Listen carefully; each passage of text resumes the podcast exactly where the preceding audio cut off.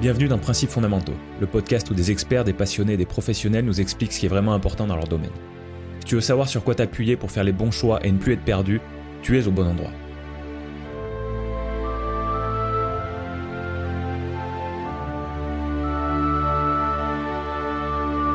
Bienvenue dans l'épisode 48 de Principes fondamentaux. Je suis Alexandre Penaud. Dans cet épisode, on parle de quelque chose qui ne se voit pas forcément, mais dont de nombreux Français sont affectés. Un handicap. Mon invité est défenseur des droits des personnes handicapées. Nous parlons de handicap en général et de handicap invisible en particulier, de droits, d'accessibilité, de reconnaissance des handicaps et du lien de tout ça avec le travail. Voici Rémi Munier. Qu'est-ce que c'est qu'un handicap invisible? Comment tu décris ça? bah, en fait, euh, alors moi j'aime bien dire que c'est un peu comme le port salut, c'est comme ce qui est marqué dessus. Un handicap invisible, c'est un handicap qui ne se voit pas, euh, c'est-à-dire que ça va pas être un handicap euh, vu par tout le monde. Donc concrètement, ça va être des, potentiellement des troubles, potentiellement des difficultés, quelles qu'ils soient. au niveau de la santé, au niveau du physique, au niveau du mental, et donc qui ne vont tout simplement pas se voir quand on va être au grand public sans le savoir en fait. D'accord. Tu peux me citer quelques exemples de parce que c'est vrai qu'on se rend pas compte. Je pense qu'il y a des gens qui, souffrent de ce genre de choses, qui euh, assimilent pas euh, le terme handicap à leur euh, situation. donc voilà, peut-être donner quelques exemples d'handicap invisible que tu connais. Bah alors on va avoir déjà ceux par lesquels je suis touché. Donc tout ce qui va être trouble 10, euh, fibromyalgie, potentiellement les cancers, dépression. Euh, tu vas avoir euh, toutes les maladies type osseuse, les maladies type neurologique. En fait, dès qu'il y a une maladie proprement parlée ou sur laquelle on va dire que c'est une maladie, bah, à partir de ce moment-là, ça peut être considéré comme un handicap à partir du moment où la personne va avoir des difficultés pour accomplir une tâche, en fait. D'accord. Donc le handicap, ça se définit comme ça, c'est euh, c'est une, situation euh, physique ou, ou, neurologique, comme tu disais, etc., qui entraîne une difficulté à accomplir une tâche. C'est comme ça qu'on le, le, cadre. Enfin, c'est comme ça qu'on le cadre par les, les associations au niveau de la loi. Euh, c'est-à-dire que, en, gros, à partir du moment où une personne va avoir une difficulté quelconque, que ce soit dans sa vie quotidienne, effectuer ses courses, une difficulté dans sa vie, en fait, euh, soit dans le cadre du travail ou dans sa vie personnelle, on peut considérer que ça va être un handicap. D'accord. Et il y a des. Euh, entre le langage courant et le, et le langage de la loi, euh, par exemple, hein, de la loi, il y a une. Tu, trouves qu'il y a. Comment dire, le, le, terme est compris de la même manière ou est-ce que, ou est que dans le langage courant on simplifie ou est-ce qu'on ne comprend pas exactement comment ça se passe? Qu'est-ce que tu penses de ça? Déjà dans le langage courant, il est hyper simplifié et pas compris par tout le monde, parce que forcément, qui dit invisible dit euh, bah, je ne suis pas forcément au courant des difficultés des autres. Euh, la preuve étant, c'est qu'il y a de nombreuses personnes qui font des TikTok, qui en parlent, où ils ont des difficultés euh, pour faire comprendre pourquoi ils ont la carte de stationnement, tout simplement, alors que ben ils ont de multiples handicaps invisibles. Ça peut être pour le déplacement, pour la conduite, etc. Donc ça va être par exemple ce type d'exemple. Donc déjà dans le cadre commun, il n'est pas compris, mais aussi dans le cadre de la loi. C'est-à-dire que la loi, elle est là vraiment pour structurer et dire, OK, qu'est-ce qu'on intègre ou qu'est-ce qu'on n'intègre pas comme type d'aide ou comme type de, de, points, en fait. C'est vraiment pour cadrer juridiquement. Et mhm. même malgré ça, les gens qui vont travailler autour du handicap ne sont pas forcément au courant de comment c'est encadré et de ce qui est encadré aujourd'hui. Ah ouais, tu, dis que même les experts, ils galèrent en fait. Alors, euh, alors le mot expert me fait toujours, euh, toujours rire parce qu'en fait, on n'est on est jamais expert par soi-même. En fait, on est décrit, et c'est une phrase de Jean Covici que j'aime bien, c'est on est décrit expert par les autres. C'est moi je me prétends jamais expert. Euh, pour moi, je suis juste quelqu'un qui travaille dessus et qui m'intéresse parce que j'ai des difficultés sur le sujet.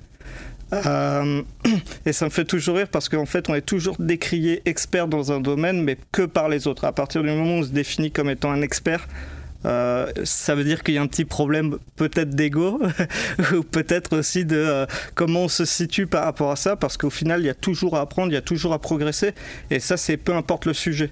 Euh, si on prend par exemple les scientifiques, c'est les premiers à dire mais moi je sais rien alors qu'en fait ils ont une connaissance de dingue sur le sujet qu'ils traitent. Mais bah moi c'est un peu pareil, c'est en fait sur le handicap je suis qu'au tout début parce qu'il y a encore énormément à progresser. C'est comme je t'avais dit avant, avant qu'on fasse ce podcast, moi il y a un sujet que je veux pas traiter, c'est le handicap handicap visible parce que je le handicap physique parce que tout simplement euh, j'ai pas de fauteuil roulant et je suis pas forcément moi-même touché ni concerné par ce handicap-là, donc je me sens pas légitime de, de traiter ce handicap, même si j'en accompagne dans les dossiers, etc. C'est tout simplement parce que je me sens pas moi légitime de traiter ça. Euh, à côté de ça, tout ce qui va être handicap euh, invisible, j'ai un peu plus l'habitude parce que d'une part j'en ai, mais surtout que c'est quelque chose que je côtoie, que je côtoie au quotidien et dans lequel je suis confronté. Donc, euh, donc c'est ça qui me fait un peu rire avec le mot expert. Mais en fait, les personnes qui travaillent dans le handicap, ce qu'il faut comprendre, c'est qu'ils ne sont pas tous experts. Euh, la majorité, en fait, sont juste des gens qu'on a placés là parce qu'ils sont intéressés par travailler dans le monde social. Euh, mais la grande majorité n'ont aucune connaissance du cadre social, du cadre structurel ou même du cadre de la loi, en fait. Par exemple, les gens qui vont traiter les dossiers et tout ça, ça peut être tout simplement un secrétaire qui a fait des études dans le social. Euh, il va jamais avoir la connaissance de toutes les lois parce que son boulot, c'est pas d'être avocat ou juriste, son boulot, c'est vraiment d'accompagner les gens et de les aider. Donc lui, il va répondre à ce cadre-là qui est accompagner et aider. Il va pas répondre aux questions, bah, quelle est la loi exacte pour tel type de handicap, quel pourcentage. Ça, c'est pas son sujet. Et c'est très bien, c'est que ça permet justement de, structurer un peu les choses. Mais la difficulté qu'on va avoir en face, c'est que les gens, souvent, qui, vont parfois conseiller ou qui vont, ou parfois même des gens qui sont censés conseillers euh, vont euh, la plupart du temps pas vérifier leurs sources. Et en fait, on se retrouve devant des, incompréhensions complètes, devant des choses qui, en termes de loi, euh, sont pas du tout faisables, ou des choses qui, en termes de, de, comment on pourrait appeler ça, dans le commun des mortels, seraient plus que moyen si on disait ça à une personne comme ça dans la rue. Quoi. Voilà. D'accord. Tu as parlé de cadre social, cadre structurel et cadre de la loi, de, de la loi mm. je crois que tu as, tu as dit. Est-ce que tu peux définir euh, ce que c'est ces, ces, trois ben, grands domaines? Les cadres sociaux, ça va vraiment être euh, toutes les personnes qui vont accompagner. Par exemple, euh, tu vas avoir des personnes, alors ça peut être par l'associatif, par le métier, des gens qui vont être aides-soignants, etc. Donc l'exemple que moi je donne, c'est souvent les aides-soignants. Les aides-soignants ne sont pas des grands chirurgiens. Donc, euh, et à l'inverse, un chirurgien n'est pas un aide-soignant. La preuve étant, c'est qu'un chirurgien souvent manque très, très fortement d'empathie parce que lui, son but, c'est d'être un technicien pur et de régler un problème technique sur le corps humain. Euh, alors que euh, l'aide-soignant, il est là pour écouter le malade, l'accompagner, lui donner des soins, mais pour essayer de d'aider à sa maladie et de l'accompagner dans sa douleur au maximum et la soulager durant tout le temps qu'il va être à l'hôpital. Donc ça, ça va être tous les cadres sociaux. Euh, les cadres structurels, ça va vraiment être euh, bah, la juridiction, hein, euh, la loi. ça va être toutes les personnes qui vont tourner autour des papiers ou de l'administratif. Et puis après, on va avoir toute la partie type juridique qui vont être les avocats du droit social, la défense des droits et des familles. Et donc là, c'est encore un autre, un autre grand penchant du problème. Et ça peut. Et puis après, il y a tout le cadre politique qui est parfois complètement déconnecté de, tout le reste. Donc en fait, c'est pas, c'est très compliqué d'arriver à, connecter un peu tout ça. On se retrouve des fois devant des personnes qui font partie de certains, certains milieux, mais qui comprennent pas parce qu'ils sont pas confrontés. Quoi. Hmm. Ouais, non, mais ça, c'est, ça, c'est très clair. C'est un thème qui revient très souvent dans Principes fondamentaux. C'est la question de l'empathie. Euh, le, fait de, le fait de comprendre euh, en, son, en son sein, vraiment, enfin, de comprendre émotionnellement ce qui, ce qui peut se passer et tout, c'est quelque chose qui est un petit peu plus simple peut-être quand on est confronté à des soucis euh, qui ressemblent et plus dur quand on quand on l'est pas. Et du coup, c'est vrai qu'on peut imaginer que pour des professionnels d'un domaine, euh, avec l'expérience, à force d'avoir rencontré des gens, on peut peut-être euh, augmenter son empathie, on va dire, pour tel type de, de, de soucis. Mais, euh, mais c'est vrai que c'est quelque chose qui ne doit pas être évident. Donc j'imagine que j'imagine qu'il y a plein de choses qui, euh, qui, rentrent en ligne de compte dans un dans un comment dire dans une situation comme euh, comme ce que tu rencontres toi régulièrement. En, fait, c'est même plus large que ça. C'est-à-dire que pour moi, enfin, comme je le considère, au niveau du handicap, l'empathie, c'est la source de tout. À partir du moment où c'est le problème de l'administratif handicap, l'administratif est tout sauf empathique avec la, la situation de handicap, c'est purement de l'administratif. Euh, c'est-à-dire qu'ils prennent pas en compte énormément de points. Euh, les personnes, ils vont des fois pas les rencontrer, donc ils connaissent pas les difficultés des gens, etc. Et pourtant, le handicap, c'est vraiment le cœur même, c'est l'empathie. C'est-à-dire que quand, euh, parce que on est dans une situation, concrètement, une personne est atteinte d'une maladie qu'on n'a pas réussi à soigner. C'est-à-dire que concrètement, la médecine a dit, bah là, on peut rien faire.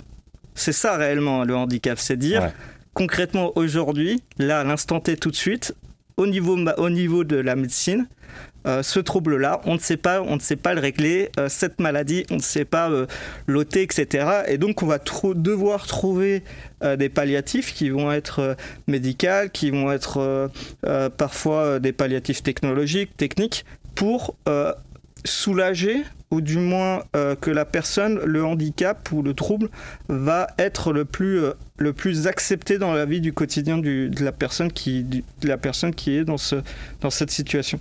Donc en fait, l'empathie, c'est le cœur même de, la problématique du handicap. Et c'est malheureusement ce que manque la plupart de toutes les structures qui encadrent ça. C'est pour ça qu'il y a énormément d'associations autour du handicap, parce que le but des associations, c'est vraiment déjà écouter la personne, et après l'écouter, c'est euh, l'aider en fait dans sa démarche ou dans son travail euh, pour, pour son handicap en fait. Hmm. Euh, toi personnellement, c'est quoi ton, on va dire professionnellement dans tes activités, c'est quoi ton, ton, lien avec ce milieu-là? Qu'est-ce que tu qu'est-ce que tu fais en fait? Alors moi à la base, j'étais pas du tout du tout touché par la question du handicap. concrètement, ce qui s'est passé, c'est j'ai une maladie congénitale, donc en gros, je suis né sans tendon au niveau de l'intestin. ça pourrait être assimilé à un enfant qui naît sans bras. Euh, la différence, c'est que j'ai eu la chance de pouvoir vivre jusqu'à 17-18 ans euh, sans trop avoir de problèmes, mais en étant en vie. Parce que techniquement, un gamin qui a ça, euh, au bout d'un an, c'est fini. moi, ce que je dis, c'est souvent poubelle, on passe au suivant. Parce qu'il y a, en fait, c'est très rare d'aller plus loin. Aujourd'hui, des cas que je connais, on est à peu près 5 sur le territoire français. Donc on est considéré comme des cas d'études, des cas d'école, et souvent ils font ce qu'on appelle des dossiers de cas d'école. Donc c'est des écoles de médecine qui traitent ce dossier-là. Moi c'est notamment mon cas. Euh, il y a l'école de, euh, Nancy qui traite ces bons dossiers, souvent traités par des doctorants, euh, pour justement aller plus loin et faire des recherches sur comment le détecter plus tôt sur des cas d'enfants et aussi pouvoir aider à aux, des personnes qui peuvent avoir le même symptôme mais beaucoup plus âgées. Parce que ça arrive, c'est-à-dire que euh, souvent ça arrive euh, concrètement, c'est une descente d'organes, donc il n'y a pas de tendons. Là, la différence, comme une personne âgée qui va avoir les tendons qui vont se relâcher, donc euh, ben, ben, tout descend. Donc ça arrive souvent sur les personnes âgées. dans mon cadre à moi, il n'y avait rien, donc il fallait trouver une solution. Donc on a vraiment trouvé ça vers 17-18 ans, donc on m'a opéré de ça. Euh, et en fait, de fil en aiguille, ça a déclenché. En fait, on s'est rendu compte qu'il n'y a pas que ce problème-là il y avait d'autres, d'autres, d'autres problèmes de santé euh, d'ordre physique mais invisible, c'est-à-dire que c'est physique à l'intérieur, mais ça ne se voit pas envers tout le monde.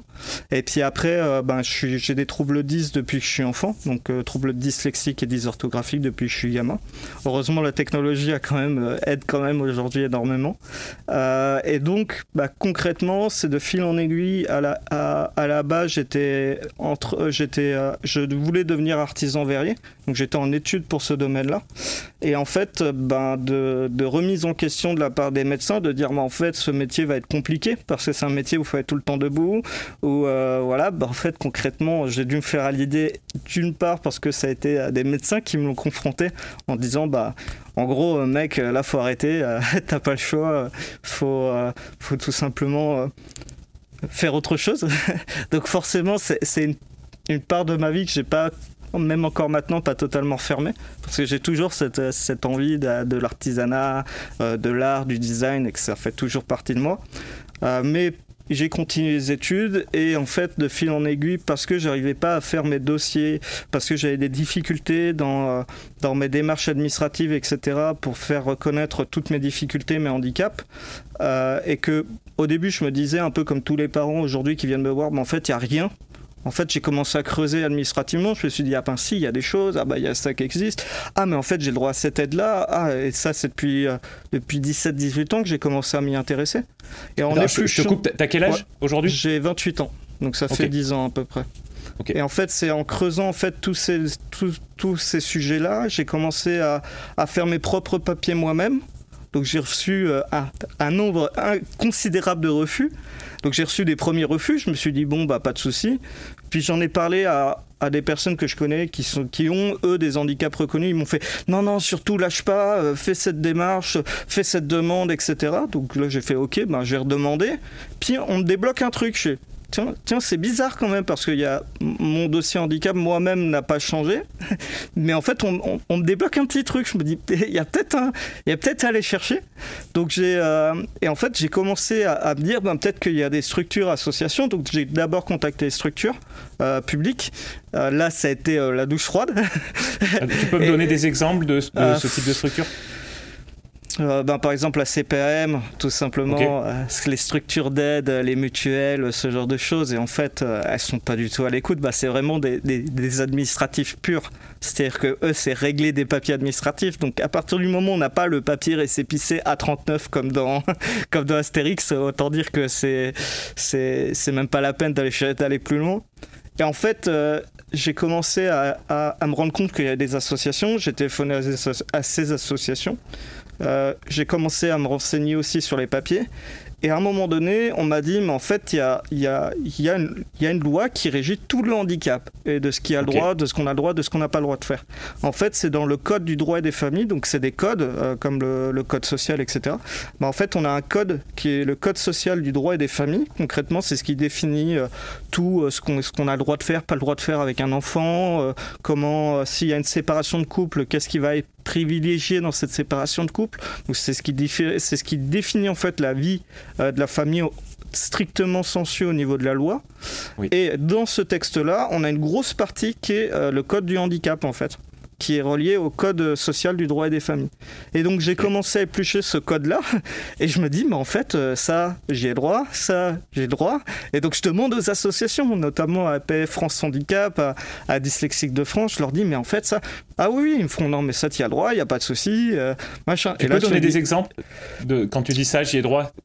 Euh, par exemple, ça va être du matériel équipé, ça va être l'allocation adulte handicapé, donc la H, euh, ça peut être, euh, alors sur des dossiers, ça peut être euh, la PCH, c'est tout ce qui va être, j'ai plus les, les, j'ai les, les, terminologies, mais j'ai plus les noms exacts. Donc ça va être la carte de, de stationnement prioritaire, la carte d'aide prioritaire, ce genre de choses. donc en fait, c'est des choses souvent où les gens ont le droit, mais en fait, c'est tellement les structures font tellement barrage pour dire mais en fait vous y avez pas le droit alors que la loi dit bah si. En fait on se dit mais en fait ça j'ai le droit. Et donc j'ai commencé. pourquoi ils font barrage? Alors, euh, là, le problème, c'est qu'on risque de rentrer dans un, dans un sujet qui, euh, souvent, quand j'en parle, je dis attention, c'est pas du complotisme, c'est vraiment un point qui est purement économique et financier. Euh, en fait, concrètement, au niveau de la loi, il y a plusieurs caisses. C'est-à-dire que l'État, ils vont gérer plusieurs caisses. Ils vont gérer euh, des caisses pour l'éducation, il va y avoir une caisse pour les routes, il va y avoir une caisse pour euh, les entreprises. Et donc euh, l'argent fluctue, etc. On a différentes caisses et puis on dit cette année, on va allouer tant d'argent pour les aides aux entreprises, tant d'argent pour l'éducation. Et donc, euh, il y a des caisses qui sont plus ou moins euh, réparties. Depuis les années à peu près 1900-2000, c'est vraiment en 2000 que ça s'est posé, euh, juste après qu'on ait renommé Cotorep, en fait, parce qu'avant c'était Cotorep, aujourd'hui c'est MDPH. donc depuis qu'il y a la maison départementale des personnes handicapées qui a été renommée par ce nom-là qui est MDPH, on a ouvert une caisse spécialisée pour, pour ce domaine-là.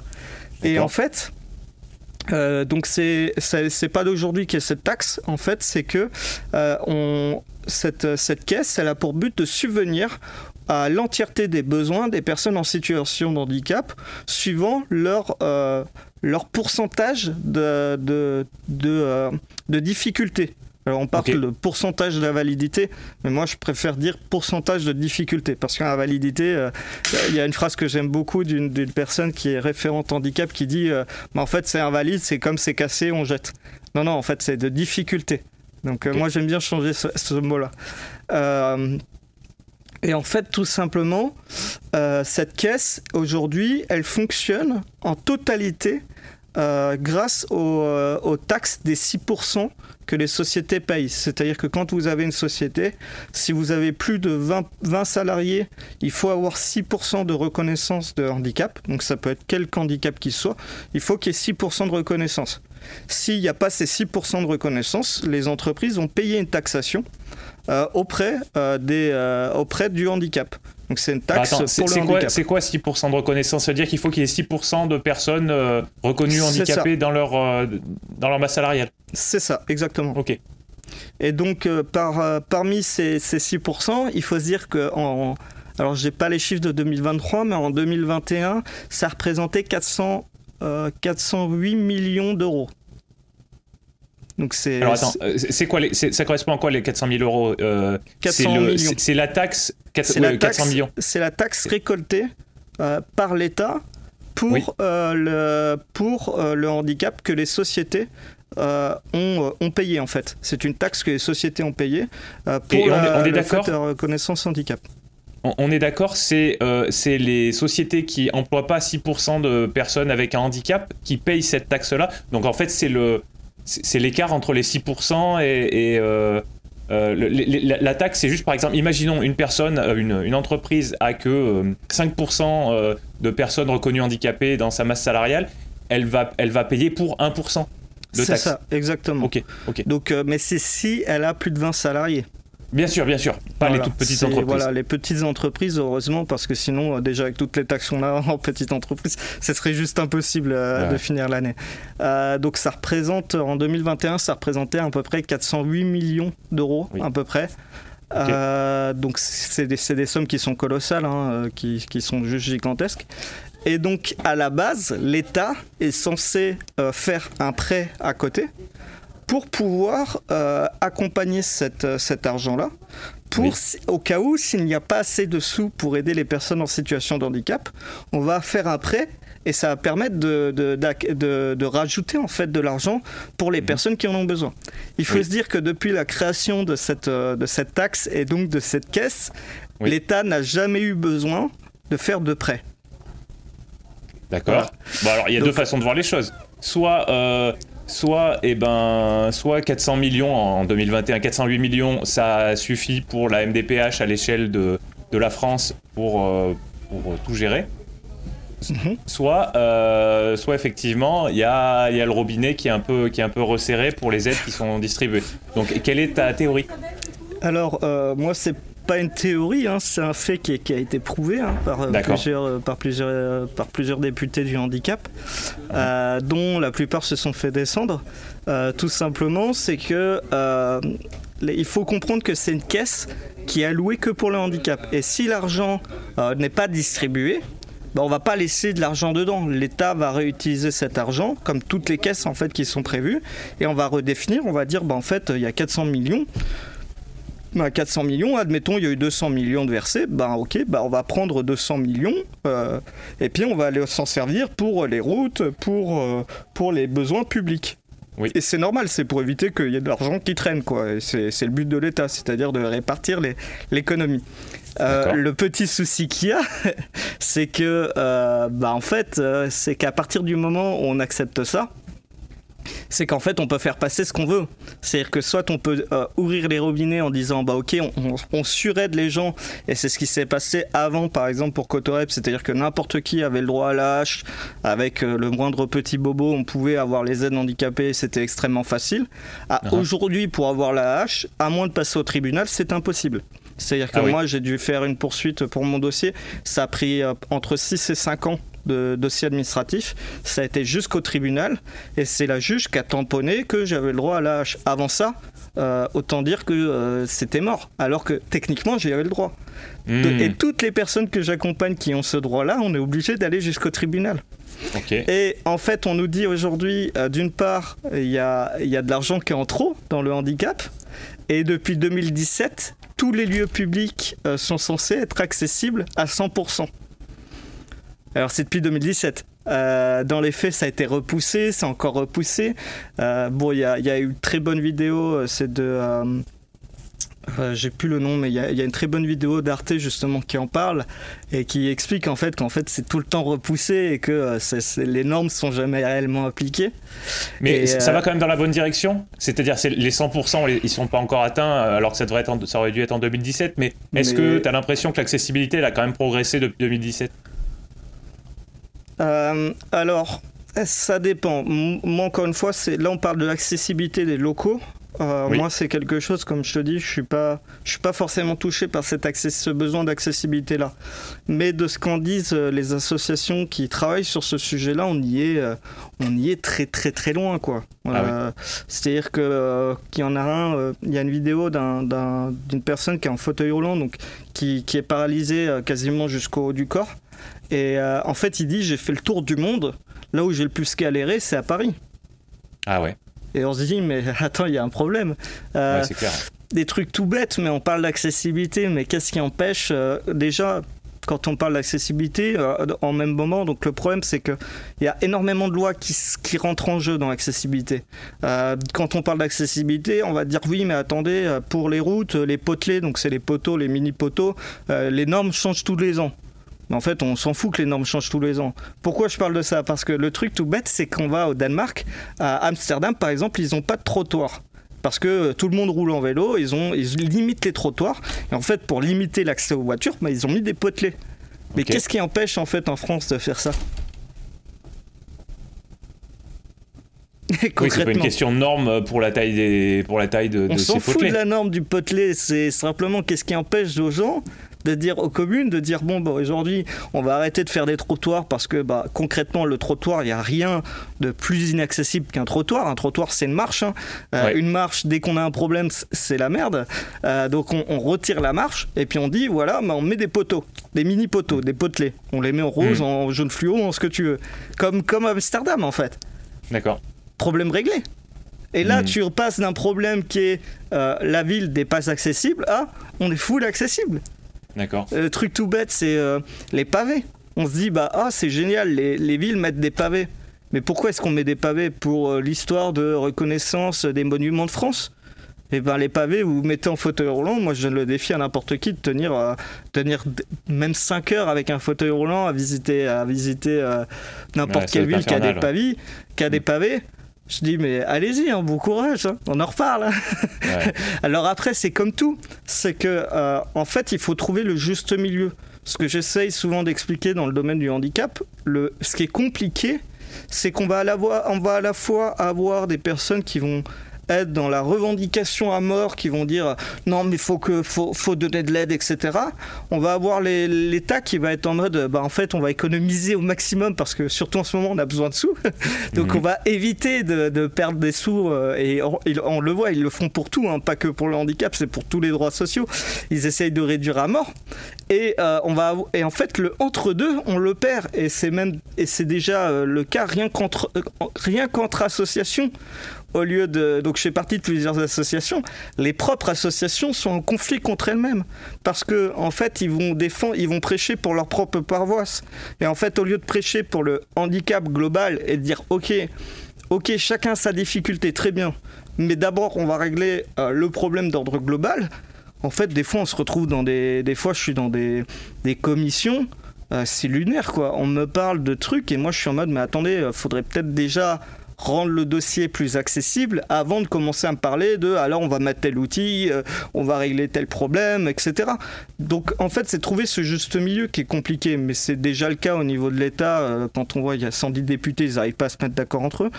Euh, donc dans les associations, il faut imaginer que c'est beaucoup plus gros. Hein. On est à peu près à 1000 ou 3000 personnes qui font partie du monde handicap, donc c'est très compliqué associatif, reconnu, hein.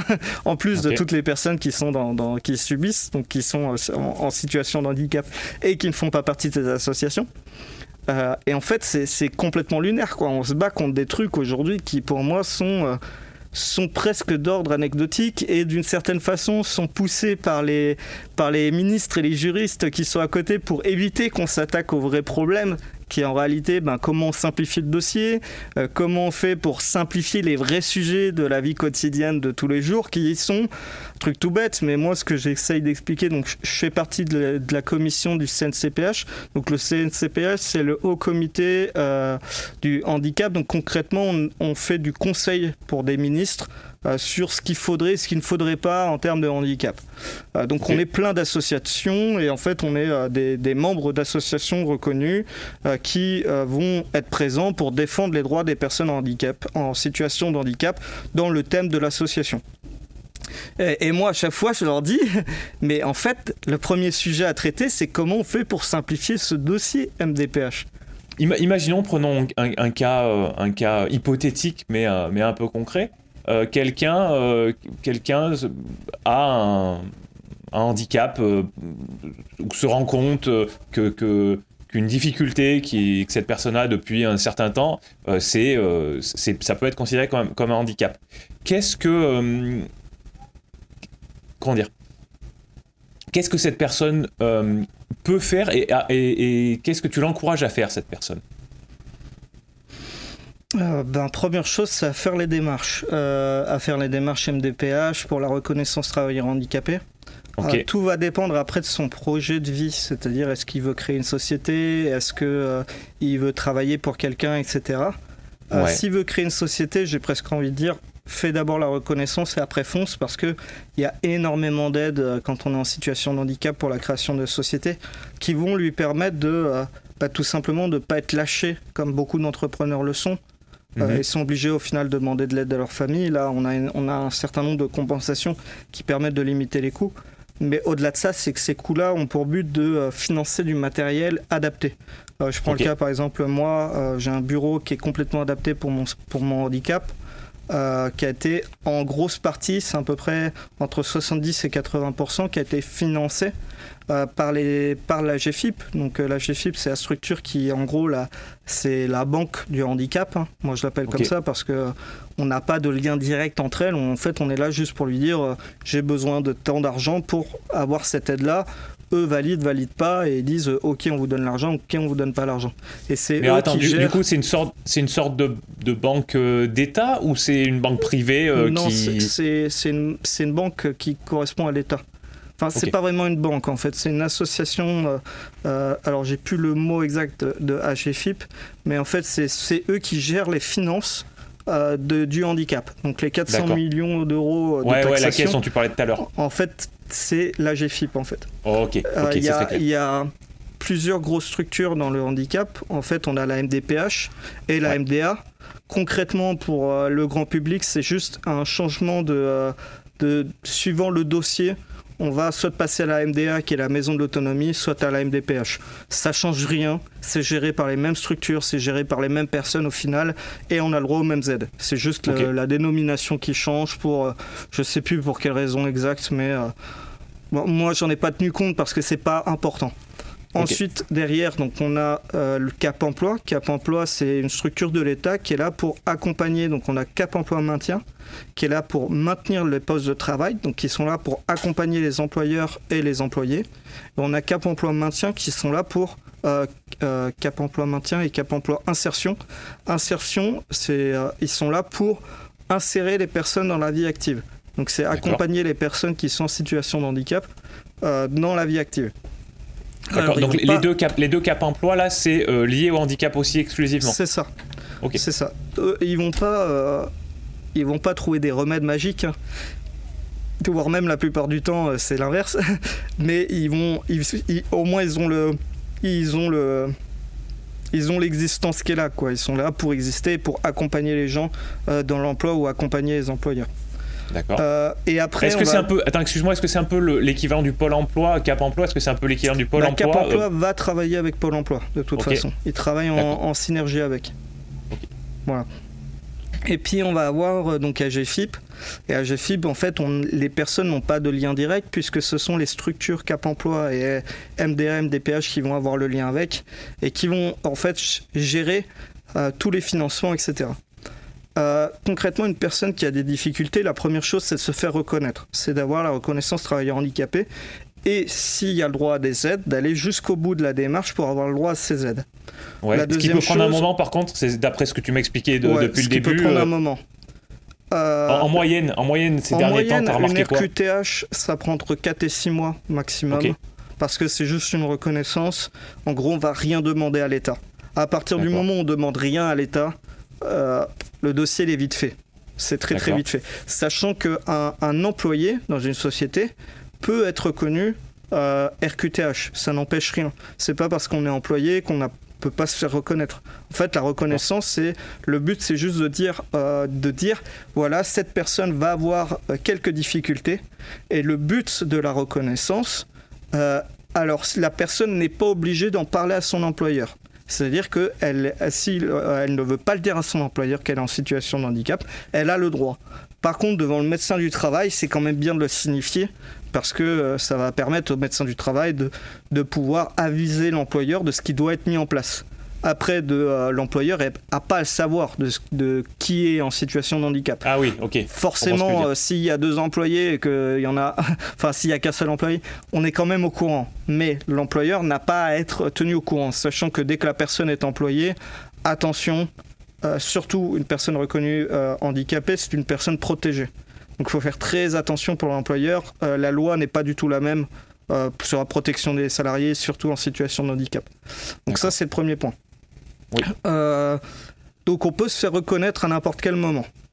Euh, après, il y a euh, sur le site d'AGFIP, et ça très peu de gens le savent, mais il y a des propositions d'emploi pour les personnes reconnues handicapées. Donc c'est des propositions. L'intérêt, c'est un peu comme un, pôle emploi où c'est qu'on a toutes les propositions d'emploi. Ben là, ou un peu comme un LinkedIn où c'est qu'on a plein de propositions d'emploi, ben là c'est pareil dans, dans Pôle emploi.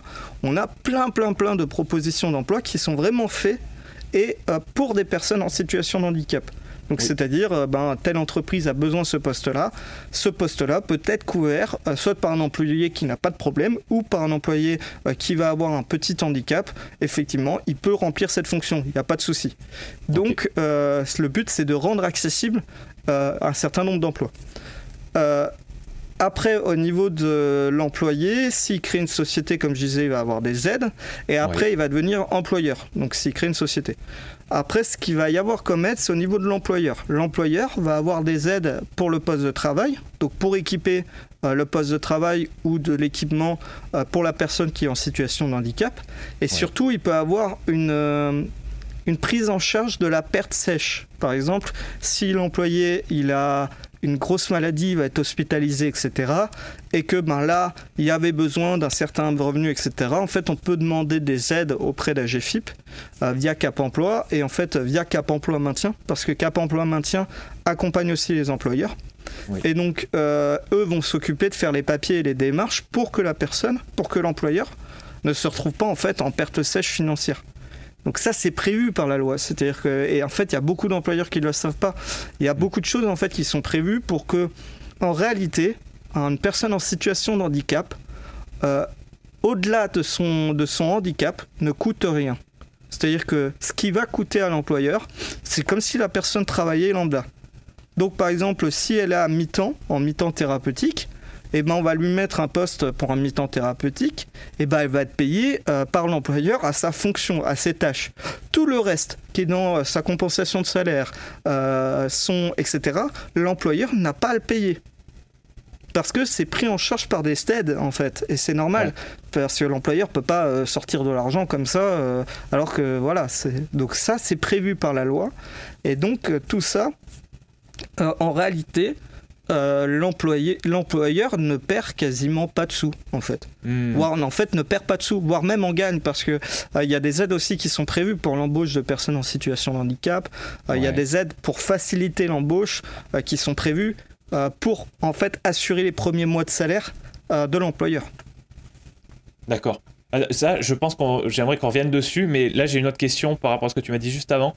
Euh, imaginons une, euh, une personne pour qui tout va bien en termes de santé, et puis euh, du jour au lendemain, il lui arrive, un, il, lui arrive un truc, une, une maladie par exemple, donc tu parlais de cancer tout à l'heure, mhm. et, cette personne va du coup devoir être soit en arrêt de travail complet, soit en mi-temps thérapeutique. Est-ce que cette personne doit faire une, une démarche de reconnaissance de handicap pour faire bénéficier à son employeur de tout ça et puis à lui-même évidemment? Complètement, complètement. C'est-à-dire que, en fait, au niveau du handicap, on explique qu'il y a euh, plusieurs typologies de handicap. On a les handicaps euh, de naissance, les handicaps en cours de vie et les handicaps. Euh, oula, handicap en cours de vie et les handicaps court terme ou long terme. Oui, voilà, j'allais dire temporaire. C'est, voilà, c'est handicap temporaire, c'est ça le nom. Merci. Euh, concrètement, donc handicap de naissance, ça va être une surdité, un bras en moins, etc. Handicap en cours de vie, ça va être ce que moi j'ai eu. Hein, c'est-à-dire que jusqu'à mes 18 ans, pas de handicap. À partir de 18 ans, des handicaps qui vont, euh, si on trouve un remède un jour, pouvoir être soulagé, mais c'est pas le cas aujourd'hui. Donc techniquement, c'est des maladies que je vais garder jusqu'à la fin de ma vie. Ouais, maladie euh, chronique typiquement. Maladie chronique typiquement. Euh, maladie, euh, quelle qu'il soit, chronique. Voilà. et handicap temporaire, c'est une maladie qui va arriver au cours de la vie, mais qui va être soignée. Donc, par exemple, un cancer, une dépression, ça. Tous ces maladies-là ou handicaps sont reconnus par la MDPH comme du handicap. Concrètement, un handicap, et c'est pour ça que c'est une très mauvaise connotation, c'est que les gens n'ont pas la signification exacte du mot handicap. Un handicap, c'est quelque chose qui va provoquer une difficulté chez l'individu au cours de sa vie. Voilà, c'est ça. c'est assez large en fait. Oui. Donc en fait, à partir du moment où on éprouve une difficulté, ça peut être des problèmes euh, au niveau de l'œil. Donc aujourd'hui, on a des lunettes, mais euh, ça peut être à partir du moment où on n'a pas de compensation de matériel pour en fait régler cet handicap ou cette difficulté, euh, donc soigner cette maladie, bah, tout simplement, ça peut être reconnu comme un handicap. Hmm. Donc il y a très peu de gens qui le savent, mais un cancer peut être reconnu comme handicap temporaire. Donc déjà, quand une personne va avoir une maladie longue durée, euh, l'employeur va avoir des aides. Mais au-delà de ça, c'est que euh, il est hyper important qu'un employé fasse la démarche RQTH et des démarches, puisqu'il peut y avoir une compensation d'aide et de salaire du fait de sa hmm. maladie longue durée. En fait, ça très peu de gens le savent. Donc, euh, et puis on va, les gens sont pas forcément informés de ça ou comment faire les papiers et les démarches. Euh, et l'employeur, en fait, ça va lui permettre de couvrir ce poste-là parce que temporairement, euh, ça va lui permettre d'avoir une aide pour embaucher quelqu'un d'autre temporairement pour couvrir cette perte sèche de salarié. Donc tout ça, c'est prévu on est d'accord chronologiquement, c'est bon. Imaginons, on reprend l'exemple de la personne qui a, qui, a un handicap temporaire du coup diagnostiqué. Euh, mais euh, j'imagine que si c'est euh, si c'est une maladie qui se, qui, qui, se résout en, en, plusieurs semaines, bon bah évidemment c'est trop temporaire pour, mhm. pour faire ce genre de démarche et peut-être même pour être pris en compte. Par contre, si c'est de l'ordre, j'imagine de plusieurs mois, peut-être de six mois, d'un an, au moins ça, j'imagine que là ça commence à valoir le coup de, de faire ce genre de démarche. Donc la, personne se rend compte qu'elle a ce problème-là, elle est diagnostiquée. Euh, une des premières choses à faire après ça, c'est euh, cette, euh, cette demande de reconnaissance de handicap et c'est à la personne de faire une démarche et pas à l'employeur en premier. Non, non, non, non, c'est à la personne parce que c'est vraiment la personne qui a le handicap qui doit faire la démarche. Alors, le employeur peut demander à Cap Emploi d'aider à la démarche. C'est-à-dire que l'employeur peut demander Cap Emploi peut aider en fait à traiter le dossier et en fait va accompagner le salarié euh, dans sa démarche de reconnaissance et dans ses aides. Ça c'est prévu aussi. Et ça, c'est Cap Emploi Maintien qui s'occupe de ça. On a eu le cas, nous, avec une alternante qui était dyslexique, où c'est Cap Emploi qui l'a accompagnée dans son dossier. Moi, j'ai rien à faire, à part euh, la mettre en relation avec Cap Emploi. Et après, c'est Cap Emploi qui a tout fait. Et donc après, on a eu des compensations de matériel, etc., pris en charge. Donc on est, en tant qu'employeur, on est quand même pas mal aidé par rapport à tout ça.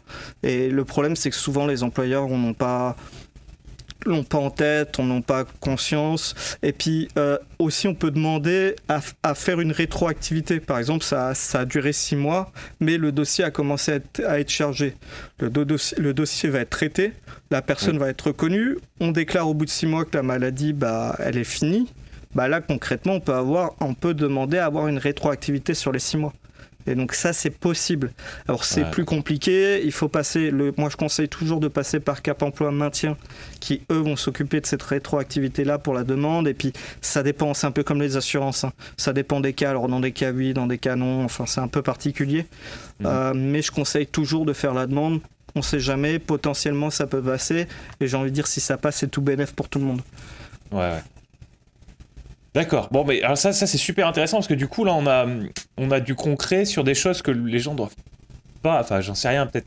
Peut-être que je, peut que je sous-estime les gens, mais je pense que les gens ne savent pas trop que ça existe tout ça. Non, les gens ne savent pas. Les gens savent. moi, j'ai beaucoup de cas. Euh, c'est des. Alors, c'est souvent des parents ou des employés qui arrivent euh, en pleurant, qui me disent Je sais plus, euh, j'arrive pas à être aidé, je suis pas conseillé, j'ai été voir les structures, personne m'aide. Et en fait, c'est normal, les structures sont pas là pour aider. Les structures sont là pour traiter des dossiers. Donc, euh, elles vont pas dire euh, vous devez remplir telle case. Par contre, c'est là où sont, le rôle des associations est là c'est de justement accompagner les gens dans cette difficulté-là, ou c'est là où on a des structures comme Cap Emploi qui sont là pour accompagner les gens dans ces difficultés. Mais en hmm. fait, euh, la plupart des gens ne le savent pas, ne savent pas à qui s'adresser. Moi, souvent, je dis, euh, la plus grosse association française, c'est APF France Handicap. La moitié des gens ils me disent APF, c'est quoi? En fait, c'est l'ancienne association des paralysés de France.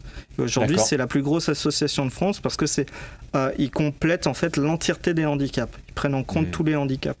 Et donc, euh, moi, je dis souvent aux gens, bah, si vous avez des problèmes de reconnaissance ou que c'est trop compliqué, euh, si je suis pas disponible et que, euh, et que je suis trop loin, etc., passez par APF France Handicap parce que ils ont des défenseurs des droits, ils ont des personnes qui vont être, qui vont vraiment savoir, ils ont des jurys spécialisés et ils vont pouvoir aller titiller le dossier exactement comme il faut pour que bah, ça réponde à la demande en fait ou que ça réponde bien au sujet.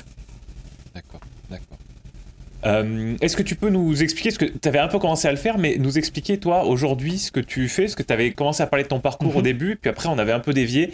Euh, qu'est-ce, que, qu'est-ce, qu'est-ce que tu fais aujourd'hui? Alors, euh, moi, je suis entrepreneur, je suis à mon compte. À la base, je développais une technologie dans la traçabilité qui aujourd'hui, c'est de la traçabilité documentaire. Donc, c'est de la simplification de documents. Et en fait, on simplifie, on trace de façon anonymisée et, les dossiers. Et le but, c'est de développer ça dans le domaine médical. Alors, c'est pas encore sur le terrain. Hein, on est bloqué par des questions d'argent, de fonds, parce que ça coûte très cher pour tout ce qui est, euh, euh, ben déjà euh, les certifications, parce qu'il y a un certain nombre de certifications. En plus, on est dans un domaine de santé qu'on appelle le niveau 1, c'est-à-dire qu'on est le plus haut protocole de santé vu qu'on traite les données de santé d'urgence du patient. Donc on est dans un des plus hauts protocoles de données. Et donc euh, moi qui suis sensible à ces questions de données, de fait par mon boulot et aussi parce que je suis patient, mon but c'est que les patients euh, soient complètement protégés euh, du risque potentiel de fuite de données. Donc c'est ce qu'on revendique à fond. même tous les outils concernés sont à 100% protégés. on a une grosse surveillance sur nos outils et c'est ce qu'on revendique aujourd'hui. Et donc l'objectif c'est simplifier la prise en charge du patient et optimiser la prise en charge du patient lors de sa prise en hôpital et sur les tests qu'on a pu faire, ça permet d'optimiser jusqu'à 2 à 3 heures la prise en charge du patient. Donc on est euh, comparé à ce qui est fait aujourd'hui. Euh, donc euh, voilà, après c'est des démarches. Le projet s'appelle Idée Vital. il est sur le site Remixeco. Alors, je, te, je, te, redemanderai après qu'on ait fini d'enregistrer les liens que tu veux partager. ils seront tous en note d'épisode. Donc, les gens qui regardent sur YouTube, ce sera en dessous. Les gens qui écoutent sur les plateformes de podcast, ça devrait être pas, loin aussi. Et sinon, vous pourrez passer par mon site, il y aura tous les liens euh, dont Rémi nous parle. Parce que c'est vrai que c'est pas évident de. Euh, quand on les entend, de les, taper. Et puis euh, j'ai tout centralisé sur le même site, c'est-à-dire que tous les projets sont sur le même site. À côté, j'ai mon entreprise qui s'appelle Remix Eco, qui est donc toute l'entreprise s'appelle Remix Eco, c'est juste des projets différents avec des noms commerciaux différents. vraiment sous le nom Remix Eco, c'est tout ce qui va être maintenance informatique, gestion informatique. Et à côté, on a apprendre.co qui est vraiment que de la formation numérique. Et depuis peu, j'ai fait, euh, j'ai un peu dévié apprendre.co, donc de la formation, euh, pour faire une partie vraiment sur le handicap, où je forme en fait aux besoins des salariés, euh, que ce soit dans le numérique et le handicap.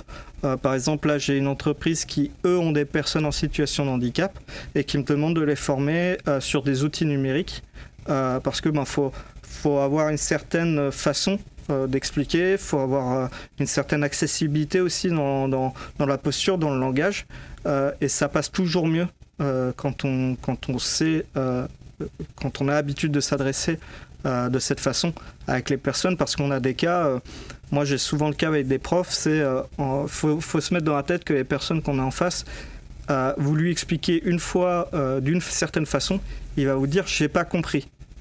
Donc là, on va réexpliquer d'une autre façon il va dire j'ai pas compris. fait, faut, faut, avoir en tête que des fois, faut expliquer de 15, 20, 30 façons différentes, simplifier, des fois ultra vulgariser pour que la personne arrive à capter et puisse euh, l'utiliser. Et donc des fois, ben, le soir, j'ai des mots de tête des fois parce que quand j'ai expliqué, euh, il y a des fois, j'arrive, plus, donc je suis obligé de chercher à chaque fois des astuces, des façons d'expliquer. Et en fait, les gens se disent au début, bah, c'est, facile. Et quand ils essayent et que je dis, bah, par exemple, expliquez-moi ce que veut dire le mot, euh, euh, ce, que, ce qu'est un caillou. Qu'est-ce qu'un caillou? Donc les gens vont me l'expliquer une fois. Je j'ai pas compris. Ils vont me le réexpliquer d'une autre façon. J'ai pas compris. Et je vais faire ça 15 ou 20 fois. La personne me fait, euh, j'y arrive pas. Voilà, bah, c'est ça auquel je suis confronté. C'est-à-dire que des fois, j'ai des personnes qui me disent, euh, mais dans tout type, hein, euh, pas que dans le corps de la formation d'ordre général, on a des étudiants euh, qui, pas forcément en situation de handicap, qui disent, je n'ai pas compris, on est obligé d'hyper vulgariser pour qu'eux puissent comprendre. Donc on explique la plupart du temps sur tous les domaines qui touchent de près ou loin au numérique. Et Oui. depuis peu, je fais vraiment de l'accompagnement au handicap sur Oui. tout ce qui est dossier, formation, administration. Et à côté de ça, donc ça c'est vraiment l'entreprise. Et moi à côté, je suis euh, souvent référent numérique autour des associations. Donc je vais tester des outils pour beaucoup d'associations, euh, que ce soit euh, des micros, des appareils, trouver des logiciels, si possible le plus open source possible, et référencer les outils auprès des différentes associations ou conseiller dans des dossiers administratifs pour les associations. D'accord. Au-delà de, de toi, des difficultés personnelles que tu as rencontrées, donc tu expliquais quand, au début quand tu avais cherché euh, euh, à, à faire reconnaître ton handicap, comment dire, à, à ton avis, qu'est-ce qui a fait que tu t'es es en quelque sorte animé d'une euh, mission? J'ai l'impression, enfin c'est comme ça que je le ressens en tout cas, tu sembles être animé d'une mission de simplifier, voilà, d'aider euh, d'aider les gens qui, sont, Euh, qui ont des en- problèmes qui peuvent être un peu similaires aux tiens. Euh, comment tu, comment tu, tu expliquerais ça? En fait, ce- à la base, ça vient d'un ras-le-bol et euh, excuse-moi du terme, mais c'est que j'avais l'impression, et je pense que j'étais pris pour un con par l'administration. Ouais. Euh, et cette impression euh, d'être pris pour un débile par l'administration, parce que je me dis, bah, attends, je me dis, bah, j'ai quand même des études supérieures. je pense que j'ai quand même arrivé à, à remplir un dossier MDPH. Je me dis, je suis pas, je suis pas débile. je pense que si les autres ont pu le faire, je devrais y m'en sortir. Donc déjà, ça vient de là. Ça vient Mhm. d'une d'une réelle manque d'empathie de la- des administrations et de, de, de la violence qu'on peut avoir dans le milieu hospitalier, dans, le, dans la violence administrative qu'on peut avoir. Et en fait, c'est par le biais de, de toutes ces démarches-là, dans un premier temps auprès de moi-même, en me disant, euh, ah non, là, là, là j'en ai marre. Et en fait, à un moment donné, j'avais juste envie de foutre des coups de boule à tout le monde dans, dans, dans ces administrations, parce que je me dis, mais en fait, ils comprennent pas. En fait, on fait le dossier, puis ils nous regardent comme ça, et puis en fait, ils vont pousser jusqu'à la limite où les gens ils se disent, mais on- réellement, tous ceux que je demande, ils ont l'impression, ils me disent à chaque fois, en fait, quand on leur parle, on a l'impression d'être débile, quoi. Et on se dit, mais, mais je suis pas débile, enfin, je, connais quand même ma situation, je sais que j'ai des difficultés, mais quand même. Euh, donc d'abord, c'est vraiment un ras-le-bol qui m'a poussé à, à aller là-dedans. Euh, D'une part pour mon dossier, hein. c'était vraiment purement égoïste, c'était pour mon dossier. Euh, et de fil en aiguille, ben, les gens ils m'ont dit Ah, j'ai cette. En en venant dans les, dis- dans les discussions, ils me disent Ah, j'ai cette difficulté. Puis moi, un peu comme d'habitude, je dis Ah, pour ça, il suffit de faire ça. Puis ils me regardent, je fais Hein? Du coup, ils sont venus me poser des questions. Puis Ah. je fais Ouais, bah c'est simple, tu fais ça, ça, ça, et puis euh, pas qu'à envoyer ça, et puis si t'as un problème, tu m'envoies un message, et puis euh, voilà. Et en fait, j'ai toujours un peu cette façon d'agir avec les gens de. Euh, quand je rencontre des gens qui me disent qu'ils ont des difficultés, je dis Ah, c'est simple, il y a ça, ça, ça à faire, t'inquiète, j'ai déjà fait, euh, fais comme ça. En fait, de fil en aiguille, c'est venu comme ça où je me suis rendu compte qu'il y avait beaucoup de gens qui avaient, euh, qui avaient des, des, des besoins sur ce sujet-là. Euh, les associations que je rencontrais qui me disaient Ah, on ne sait pas comment faire ça, est-ce que tu n'aurais pas une idée? Je fais euh, dans le numérique par exemple, on ne sait pas quel outil permettrait de faire ça. Et Oui. moi, comme j'ai fait la recherche il y a déjà six mois en avance, je leur dis Ah, mais pas de souci, il faut juste faire ça. du coup, ils font et, de fil en aiguille, on m'a un peu placé à cet endroit-là en disant euh, bah voilà, tu vas devenir notre référent numérique. Et en fait, c'est devenu un peu, euh, malgré moi, euh, la place qu'on m'a donnée. Euh, mais c'était pas voulu en fait, c'est juste que on m'a. Et ah, de fil en aiguille, c'est une place dans laquelle moi, d'une certaine façon, je me plais bien. Oui. Euh, je suis, j'ai une vraie reconnaissance de la part des gens euh, parce qu'ils me disent merci. euh, j'ai des bons retours des gens et moi ça me fait plaisir. Ça me permet aussi, je me suis rendu compte que ça me permettait aussi de d'asseoir mon autorité auprès de certaines institutions. par exemple, quand on a besoin de traiter du sujet de handicap sur des formations, moi j'arrive, je dis bah voilà, je forme déjà sur le handicap, j'ai traité ces dossiers, donc ça me permet d'avoir une certaine forme d'autorité auprès des, structures, que ce soit dans mon travail, mais après, euh, après c'est plus, euh, plus réellement d'un ras-le-bol. Et puis que je vois des gens qui sont, qui sont maltraités par l'administration, euh, qui sont. Qui, sont vraiment lâchés, lâchés de toutes parts et puis qui sont pas aidés que je me dis bah en fait en fait ça c'est parce que j'ai fait la démarche et que et que je vois la personne galérer, ben moi je suis en mode euh, si je vois un si je vois un chat euh, se noyer, je vais pas le laisser se noyer, je vais prendre, je vais sortir de l'eau et je vais le poser par terre et je vais lui donner du lait. C'est con, mais c'est vraiment, euh, c'est en fait c'est pas vraiment une mission, c'est plus une question de bon sens, c'est plus une question de me dire, bah je vois une personne qui a une difficulté, bah en fait je peux l'aider dans cette difficulté, je l'aide. Voilà, je me, me pose pas la question. Après, la le problème dans lequel je suis aujourd'hui, c'est plutôt que euh, je me rends compte que ça me prend beaucoup de plus en plus eh de temps, parce qu'on est en train de m'envoyer de plus en plus de dossiers je commence à avoir des référents handicap qui m'appellent, qui eux sont payés et qui m'appellent pour demander des conseils. Donc là, des fois, je suis un peu en mode, euh, ça serait bien de faire ton boulot. et du coup, je le prends avec le sourire. Je me dis, bon, ça, ça me prend 5 minutes de mon temps. Mais de fil en aiguille, ça me demande de plus en plus de temps. Donc là, je cherche justement à, à, comment je pourrais être payé par rapport à, ce, à cette certaine connaissance-là que j'ai accumulée.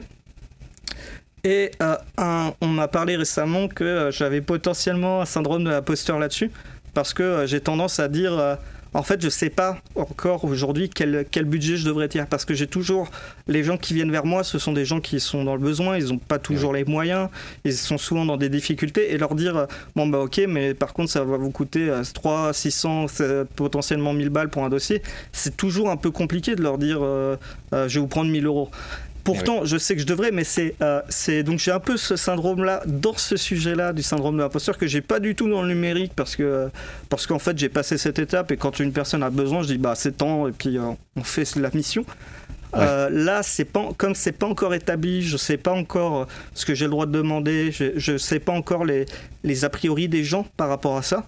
je suis encore bloqué justement, dans, je suis encore dans cette recherche de à combien je pose, est-ce que euh, est-ce que derrière, je pourrais aussi demander des aides de, euh, de l'État comme le font euh, les, les, entreprises avec les OPCO Avec les entreprises, j'ai moins de soucis parce que les entreprises sont subventionnées par les OPCO.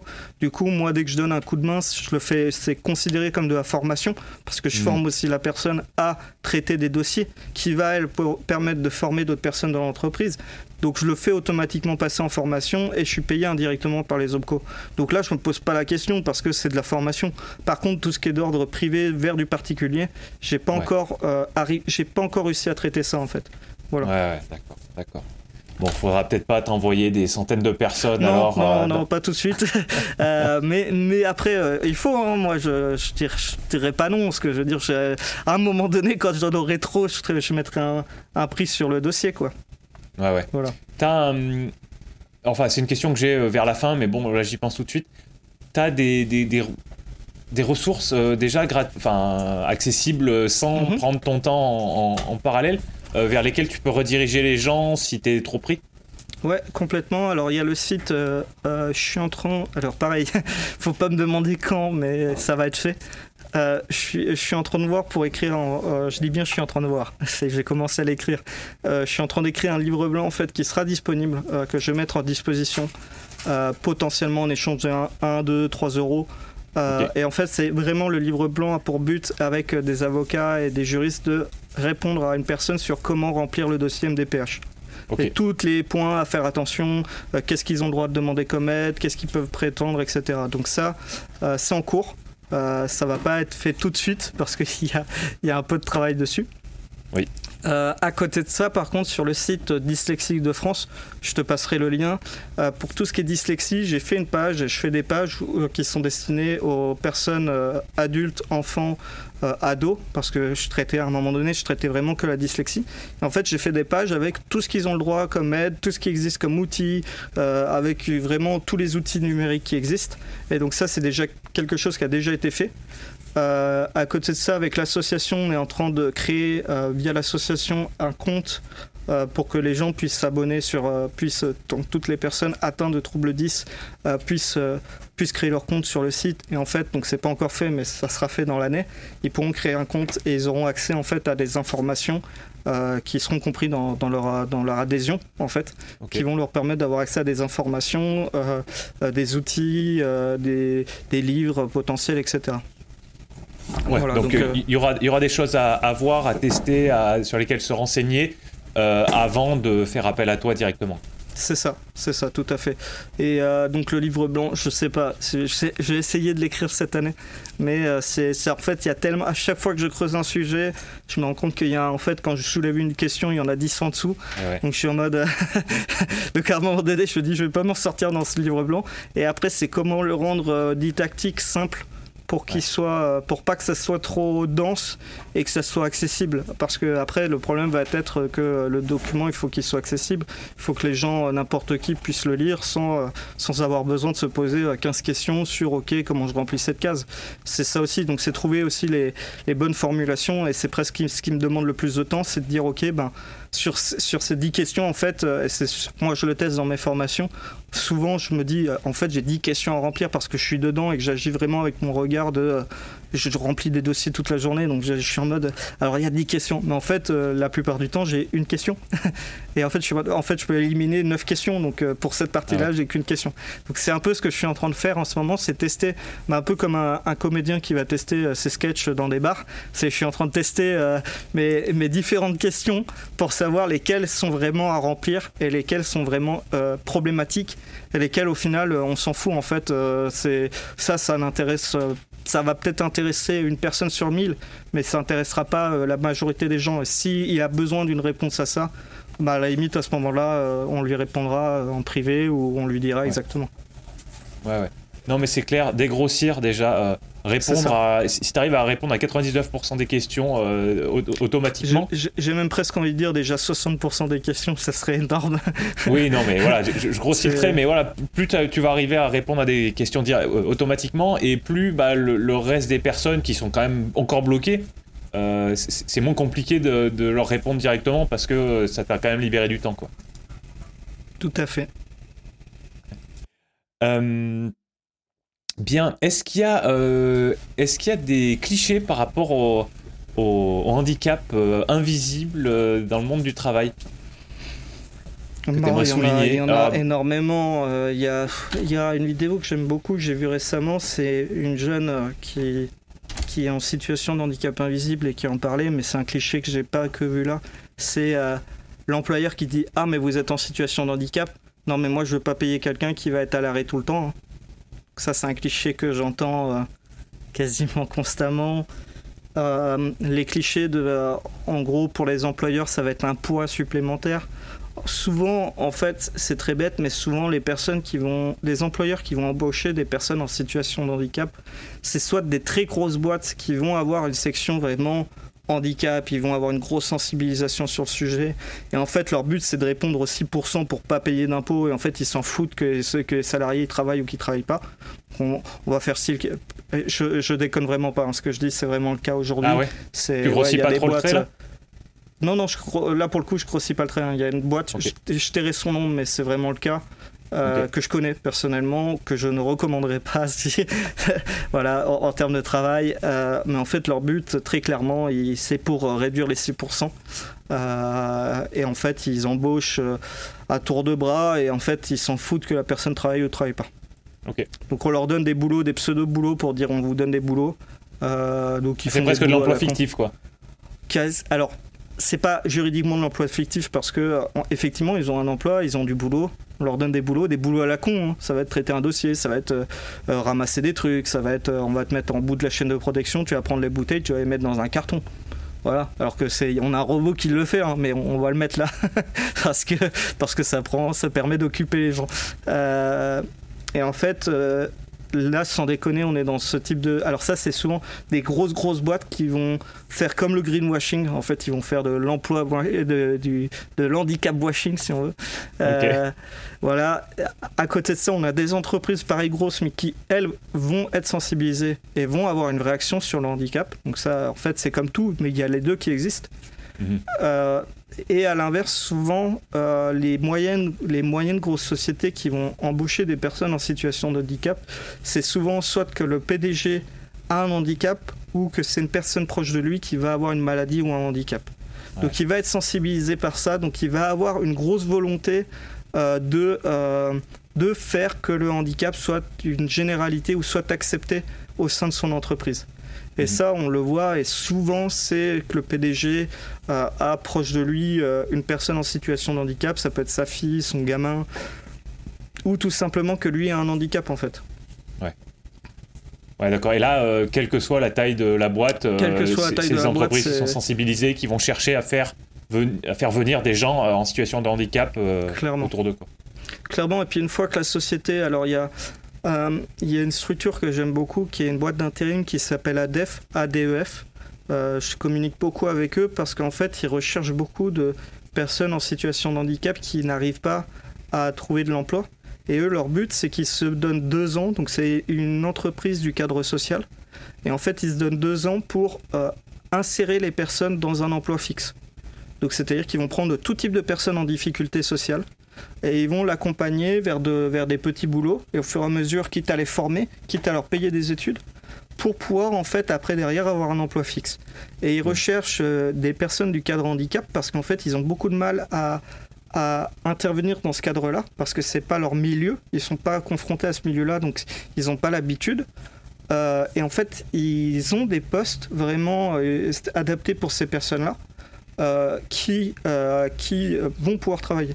L'intérêt de cette entreprise, j'en parlais beaucoup avec eux, c'est qu'ils ont souvent euh, des entreprises qui vont accepter des personnes en situation de handicap, et puis ils vont avoir des entreprises où c'est qu'ils sont arrêtés de travailler avec eux. Parce qu'ils disent en fait, cette entreprise n'a aucun respect de l'employé. Et ça, ils en, ont, ils en ont quand même un sacré paquet. Euh, donc aujourd'hui, ils ont ce problème-là, eux aussi, ils sont confrontés à ce problème-là. Mais c'est un peu comme tout, hein. on a envie dans une population qui est très diverse. Donc euh, ben, il y a des il faut imaginer que les entreprises, c'est pareil. On a des entreprises qui sont très open et il y en a qui sont pas du tout ouvertes. Euh, il y en a qui font des trucs très légaux et puis d'autres ils vont frotter à mort comme des malades parce qu'ils ils peuvent ou parce qu'ils s'amusent à faire ça. Donc ça, on, le voit avec, avec, avec l'entreprise ADEF, à qui je suis régulièrement en correspondance. Euh, donc c'est des problèmes qu'ils ont aussi des employeurs qui, euh, qui recherchent et qui au final n'ont pas de respect envers les personnes en situation de handicap ou même en, sans handicap. En fait, ils respectent tout simplement pas les employés. Donc euh, après, en termes de travail handicap, il y a un vrai besoin. C'est-à-dire que ben il y a, y a de la demande. Rien qu'en allant sur le site AGFIB, quand on va dans la demande, on voit qu'il y a une demande de fou. Mais le problème, c'est les caractéristiques des emplois. C'est-à-dire qu'en fait, la plupart des entreprises, ils vont dire alors, euh, il n'y a pas de souci, c'est ouvert pour les personnes en situation de handicap, mais alors faut tel, tel, tel, tel diplôme. je suis en mode, euh, bon, bah déjà, ça retire la totalité des personnes en situation de handicap. Parce que malheureusement, aujourd'hui, c'est que là, on, on compte à peu près, c'est seulement 30% des personnes en situation de handicap qui vont aller aux études supérieures. La majorité, en fait, n'arrive pas à aller aux études supérieures parce que, ben, par leurs difficultés de santé, euh, par leurs difficultés ou leurs troubles, n'arriveront pas à euh, rentrer dans le moule de euh, l'éducation, de l'apprentissage, en fait, qui est demandé. attends, 30%, par rapport au reste de la population, tu as une idée de ce que c'est? Non, 30% du handicap d'ordre général. Oui, oui, non, je disais 30% des, des, gens qui ont un handicap font des études supérieures et les gens qui n'ont pas de handicap, ou enfin, quand tu prends l'ensemble des personnes, tu sais quel est le ratio Des personnes reconnues en handicap, je crois que c'est à peu près, pour pas dire de bêtises, je crois que c'est un peu plus de 2, je crois que c'est entre 2 et 4 millions de personnes qui sont reconnues officiellement en situation de handicap. À peu près. Alors ça change tous les ans, c'est un peu, c'est un peu flou. Euh, qui sont reconnus. Des gens non reconnus, on compte, on pense qu'il y en a au moins le double, voire le triple. Euh, on estime, sur les estimations d'associations, on suppose au niveau des chiffres, au niveau des analyses qui sont faites sur la population, que ça, le handicap, qui est considéré comme une minorité, représente en réalité un tiers de la population française. Ok, ok. Et on estime qu'à partir de 50 ans, une personne aura un handicap quel qu'il soit. Parce qu'il va déclencher des maladies type asthme, type euh, potentiellement cancer, type euh, potentiellement une maladie quelle qu'il soit, va être déclenchée due à la vieillesse. Et à 50 ans, c'est là où, on est, où les maladies commencent à se développer. Donc on est quasiment sûr qu'au cours de la vie, tout le monde sera touché par le handicap. Donc si on ah compte ça, en fait, si on compte les chiffres officieux, qu'on compte ces analyses-là, on se rend compte que le handicap, à proprement parler, ça représente plus d'un tiers de la population, en fait. Hmm. Le problème, c'est que la, la reconnaissance, euh, le, toutes les démarches qu'il y a autour sont parfois trop compliquées. En fait, les gens ne se considèrent pas, eux, comme handicap. Le handicap a une mauvaise connotation aussi. Euh, c'est-à-dire que les gens voient le handicap comme quelque chose de mauvais. Donc, ils vont pas faire les démarches pour se reconnaître. Et donc, en mmh. fait, tout simplement, ils vont pas se reconnaître alors que des fois, on leur dit, mais en fait, le handicap, c'est juste un mot c'est un mot qu'on a mis parce qu'à un moment donné, il fallait, fallait bien qu'on nomme le, truc comme on aurait appelé ça une cuillère. Demain, on aurait dit oh, les cuillères, c'est, ça serait négatif. Donc, peu importe le mot qu'on met demain, et c'est un peu le sujet que j'ai avec euh, des personnes en situation de handicap qui me disent oui, mais le mot handicap, c'est quand même dégradant. Euh, moi, ce que je leur dis, c'est que peu importe le mot qu'on met derrière, ça sera vu comme dégradant. Parce que euh, parce que les gens n'ont pas l'habitude, les gens ne sont pas sensibilisés, même si ça commence à s'ouvrir parce que les paroles se délient, parce qu'il euh, y a énormément de communications qui sont faites sur le sujet, parce que c'est de plus en plus accepté. Mais il faut se rendre compte qu'il y a encore euh, il y a encore 300 ans, euh, le handicap, euh, un enfant handicapé, c'était, euh, on le prenait, on le mettait au cochon, quoi. donc le handicap, la, reconnaissance du handicap dans la vie quotidienne, c'est extrêmement récent, en fait. Ça a 200, peut-être 200 ans qu'on considère vraiment le handicap dans la vie quotidienne. Et l'aide apportée au handicap, que ce soit à l'époque par le biais des curés au Moyen Âge qui donnaient de l'aide aux pauvres, mais en fait la plupart des pauvres étaient en situation de handicap, très clairement. Euh, aujourd'hui, la majorité euh, des aides en fait qui sont données par l'État ou qui sont accomplies par l'État, en fait, la majorité des pays ne vont pas apporter d'aide. Il n'y a que très peu de pays qui apportent réellement des aides ou des accompagnements aux personnes en situation de handicap. Et en fait, en France, on est quand même pas mal loti sur ces sujets. Et, euh, et et malgré tout ce qu'on peut dire derrière, malgré tous les problèmes qu'on a, a pu débattre et, citer, il y a quand même beaucoup d'aides qui sont apportées, ça faut le reconnaître. Il faudrait que ça aille du mieux, il faudrait que ça soit plus, plus facile, il faudrait que les démarches avancent, ce qui n'est pas le cas, euh, ce qui a des difficultés parce que forcément ça touche énormément de personnes. Et, donc tout ça, c'est en évolution. Mais il faut se dire que ça, à l'époque, c'était pas du tout reconnu. Donc euh, donc c'est une évolution on en parle de plus en plus de la reconnaissance handicap euh, et, c'est ça qui est bien quoi parce que le handicap invisible il encore euh, je prends le cas de la fibromyalgie mais la fibromyalgie ça fait euh, une quinzaine d'années qu'on a qu'on a mis un mot sur cette maladie là donc on a, qu'on a cité un certain nombre de symptômes, qu'on sait comment ça fonctionne. Ça fait seulement 4 ans qu'on sait comment au niveau du cerveau ça fonctionne parce que c'est une maladie neurologique.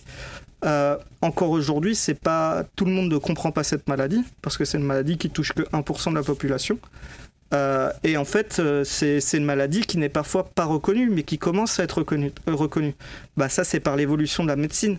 Et ça, ça en fait, on n'y peut rien. C'est l'évolution classique. Mais dans beaucoup de pays, ces maladies-là sont pas du tout reconnues. Quoi. Bon, donc tu dis que on s'en sort pas trop trop mal en France, en fait, par rapport à ça, et que ça semble aller quand même dans la bonne direction globalement, mm. grâce à la médecine notamment, mais, mais peut-être peut-être pas uniquement, peut-être aussi grâce au, pouvoir euh, politique et, à, des choix, à des choix politiques, notamment dans notre pays qui est quand même, on va dire, globalement plutôt socialiste par rapport à, à, des pays peut-être plus, euh, plus, plus capitalistes, euh, je dirais. c'est bon, on va dans la bonne direction. Alors on va dans la bonne direction et puis c'est surtout qu'on a un contre-pouvoir, c'est-à-dire qu'aujourd'hui on n'aurait que de la politique euh, ça, je pense pas que ça irait dans le bon sens parce qu'il n'y a pas d'écoute. Euh, de le propre de la politique, c'est pas d'être en relation avec le, commun des mortels, c'est d'être en relation avec l'administration et de régler des problèmes juridiques et administratifs. C'est le but, c'est euh, régir les lois.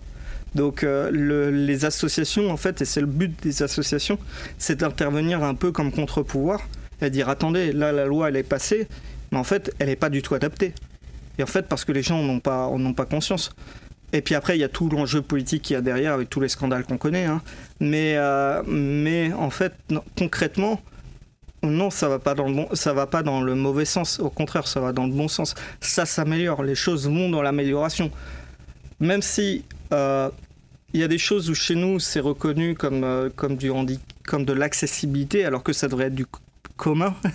ça devrait pas être retenu comme de, comme de l'accessibilité. Par exemple, truc tout bête, mais on a des normes sur les portes pour moi, il faudrait juste dire, en fait, à partir de maintenant, les, portes, elles doivent faire tant de centimètres, peu importe le bâtiment, peu importe la maison.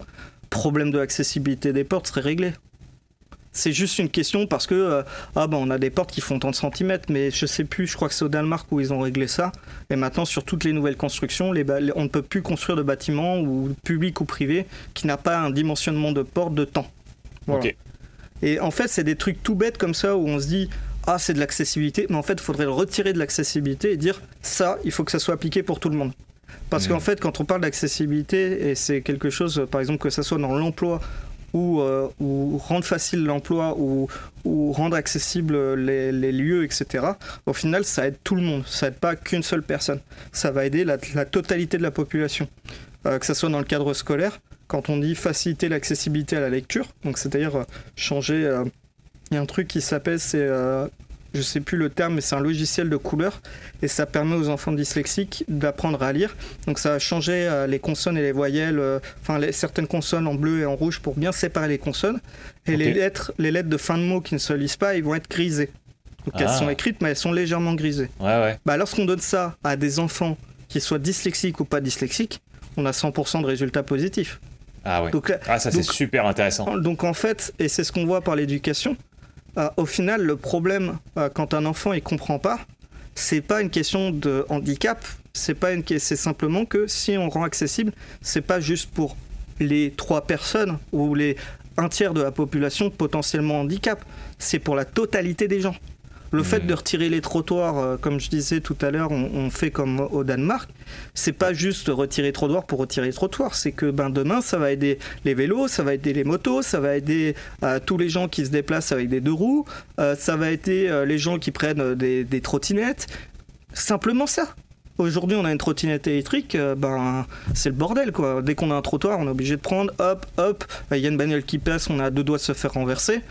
Euh, bon bah voilà, et ça, ça on, dirait ok demain on fait plus de trottoir, on, simplement régit la route pour qu'elle ait une nouvelle réglementation et on va mettre des potelets, on va mettre une solution pour que ben, les voitures ne puissent pas passer. Euh, ça réglerait déjà 99% euh, des problèmes civils au-delà avant de régler les problèmes du handicap. Hmm. Tout simplement. Et c'est ça en fait l'accessibilité. Quand on parle d'accessibilité, c'est quelque chose qui est mal abordé c'est qu'en fait, souvent on parle d'accessibilité pour le handicap, et moi je dis non, en fait, c'est avant tout aider la totalité de la population. Et ça aidera effectivement un petit pourcentage. Mais je prends le cas tout bête, euh, les portes, comme je disais juste avant, les portes, régulièrement, on est en train de déplacer des meubles. Mais en fait, on aurait des portes plus larges on se poserait pas la question avec les meubles, quoi. Les, meubles, ils passeraient sans problème. Et en fait, c'est parce que les murs, les, les, portes, elles sont étroites et tout. Euh, déjà, dans la vie quotidienne, c'est relou pour tout le monde. Si on disait, ok, ben, on met une norme sur les portes, elles doivent faire tant de centimètres, problème réglé. Euh, à partir de là, ben, tous les meubles, ils passeront. Hein. On se posera même plus la question. C'est vraiment super, là, ce, ce retournement de... du problème euh, que tu viens de nous faire moi, c'est une prise de conscience pour moi, ce que tu viens de raconter sur les trottoirs, sur les portes, etc., euh, sur, le, sur, les, outils euh, pour apprendre à lire.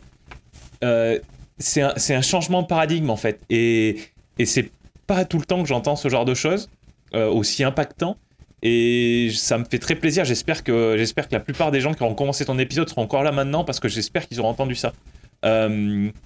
Voilà, donc merci d'avoir euh, bah, partagé ça et d'avoir généralisé, on va dire, ce, côté-là. Oui. Je vais te donner juste un exemple parce que c'est Apple qui a fait ça, en, enfin, Apple qui a généralisé ça en premier, mais c'est l'audio, l'audio vocal. Je crois que c'est WhatsApp ou Apple, je sais plus c'est qui qui l'a généralisé en premier. Au final, l'audio vocal à la base, ça a été développé pour les personnes qui étaient euh, non-voyantes. C'est-à-dire qu'au lieu qu'ils tapent sur les touches, il parlait, il mettait en vocal, il parlait, et en fait, ça envoyait le message. L'objectif de base du vocal, c'est rendre accessible.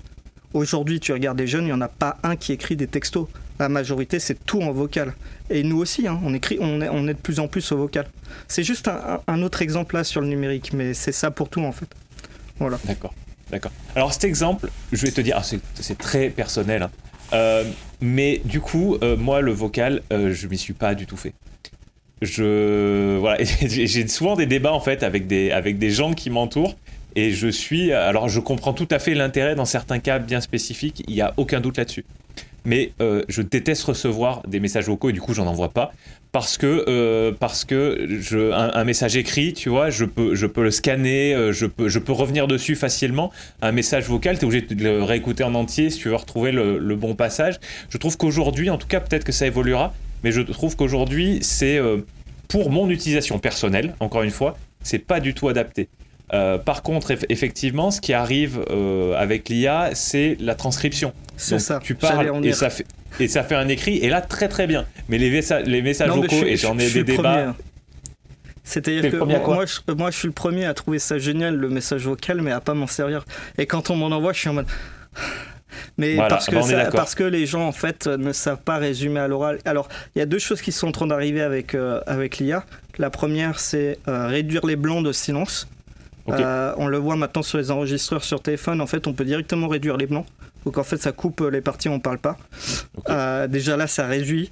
Euh, l'accélération du temps, c'est-à-dire que moi, tous les messages vocaux, je les écoute en 1 x 5 ou, ou en 2 parce que je, je pète un cap sinon. et, et la description en temps réel, donc quand la personne parle sans voir un message écrit, ça c'est le feu de Dieu parce que parce qu'en fait, ça écrit, ça c'est génial mais euh, c'est des choses qui, à la base, ont été développées pour les personnes qui étaient non-voyantes, tu vois. Eh ouais. Non, mais c'est très très intéressant que tu rappelles ça. Voilà, moi je trouve que là, on a des, là, tu viens de nous sortir des trucs euh, qui, qui donnent une valeur phénoménale à notre discussion. Euh, alors, je dis pas que ce qui était avant était, pas intéressant, mais, mais là, là, en gros, tu me, tu vois, tu, tu, tu, tu vois l'emoji là avec la tête qui explose?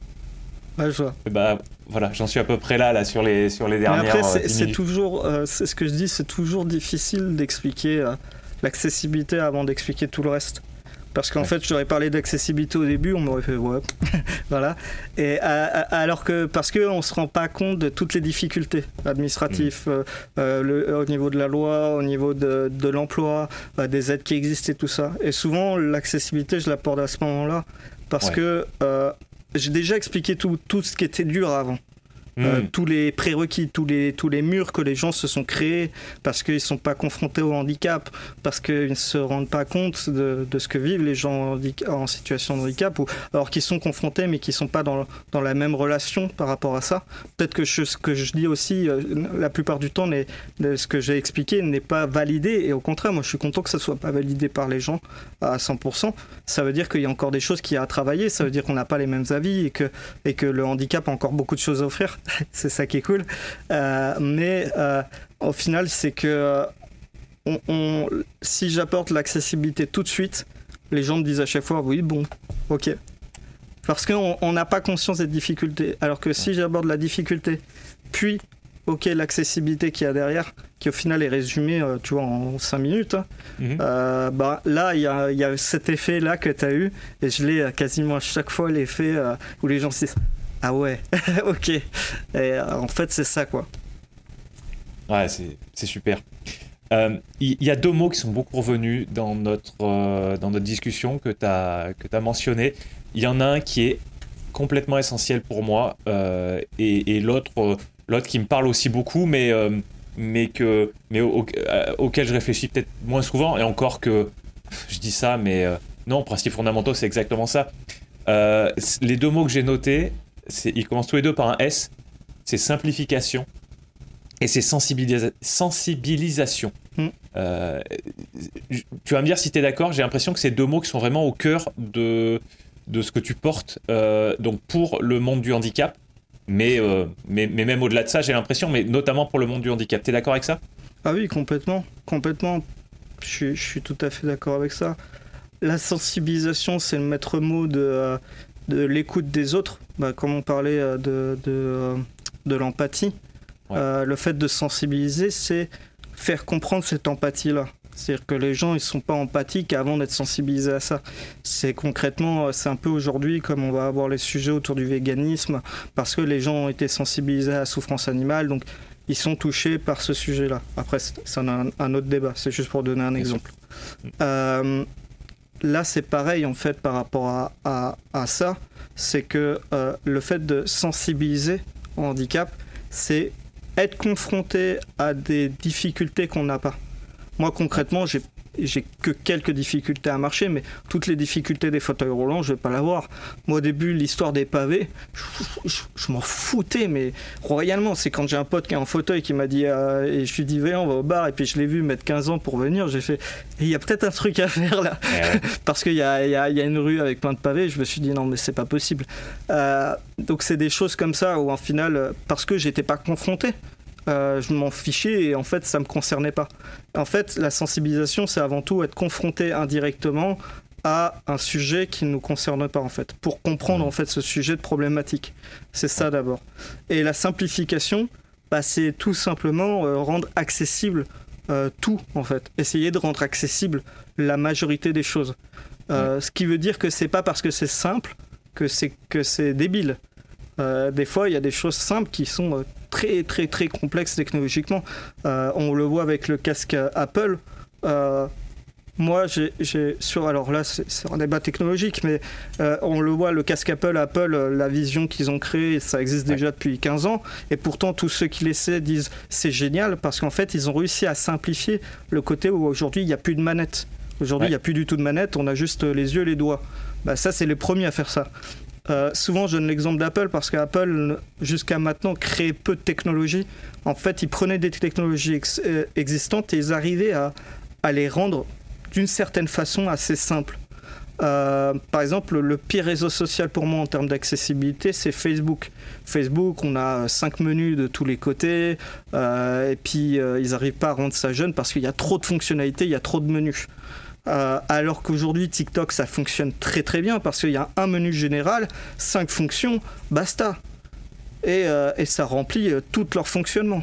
Et en fait, ils ont rendu une application qui est pourtant extrêmement complexe, c'est-à-dire arriver à intéresser les gens, à se filmer, à mettre des vidéos à la seconde, à en mettre des milliers, et que tout le monde regarde ce que font les autres, ou, ou mettre des vidéos très courtes, mais que tout le monde se regarde donc qui n'est pas le truc le plus facile au monde à faire.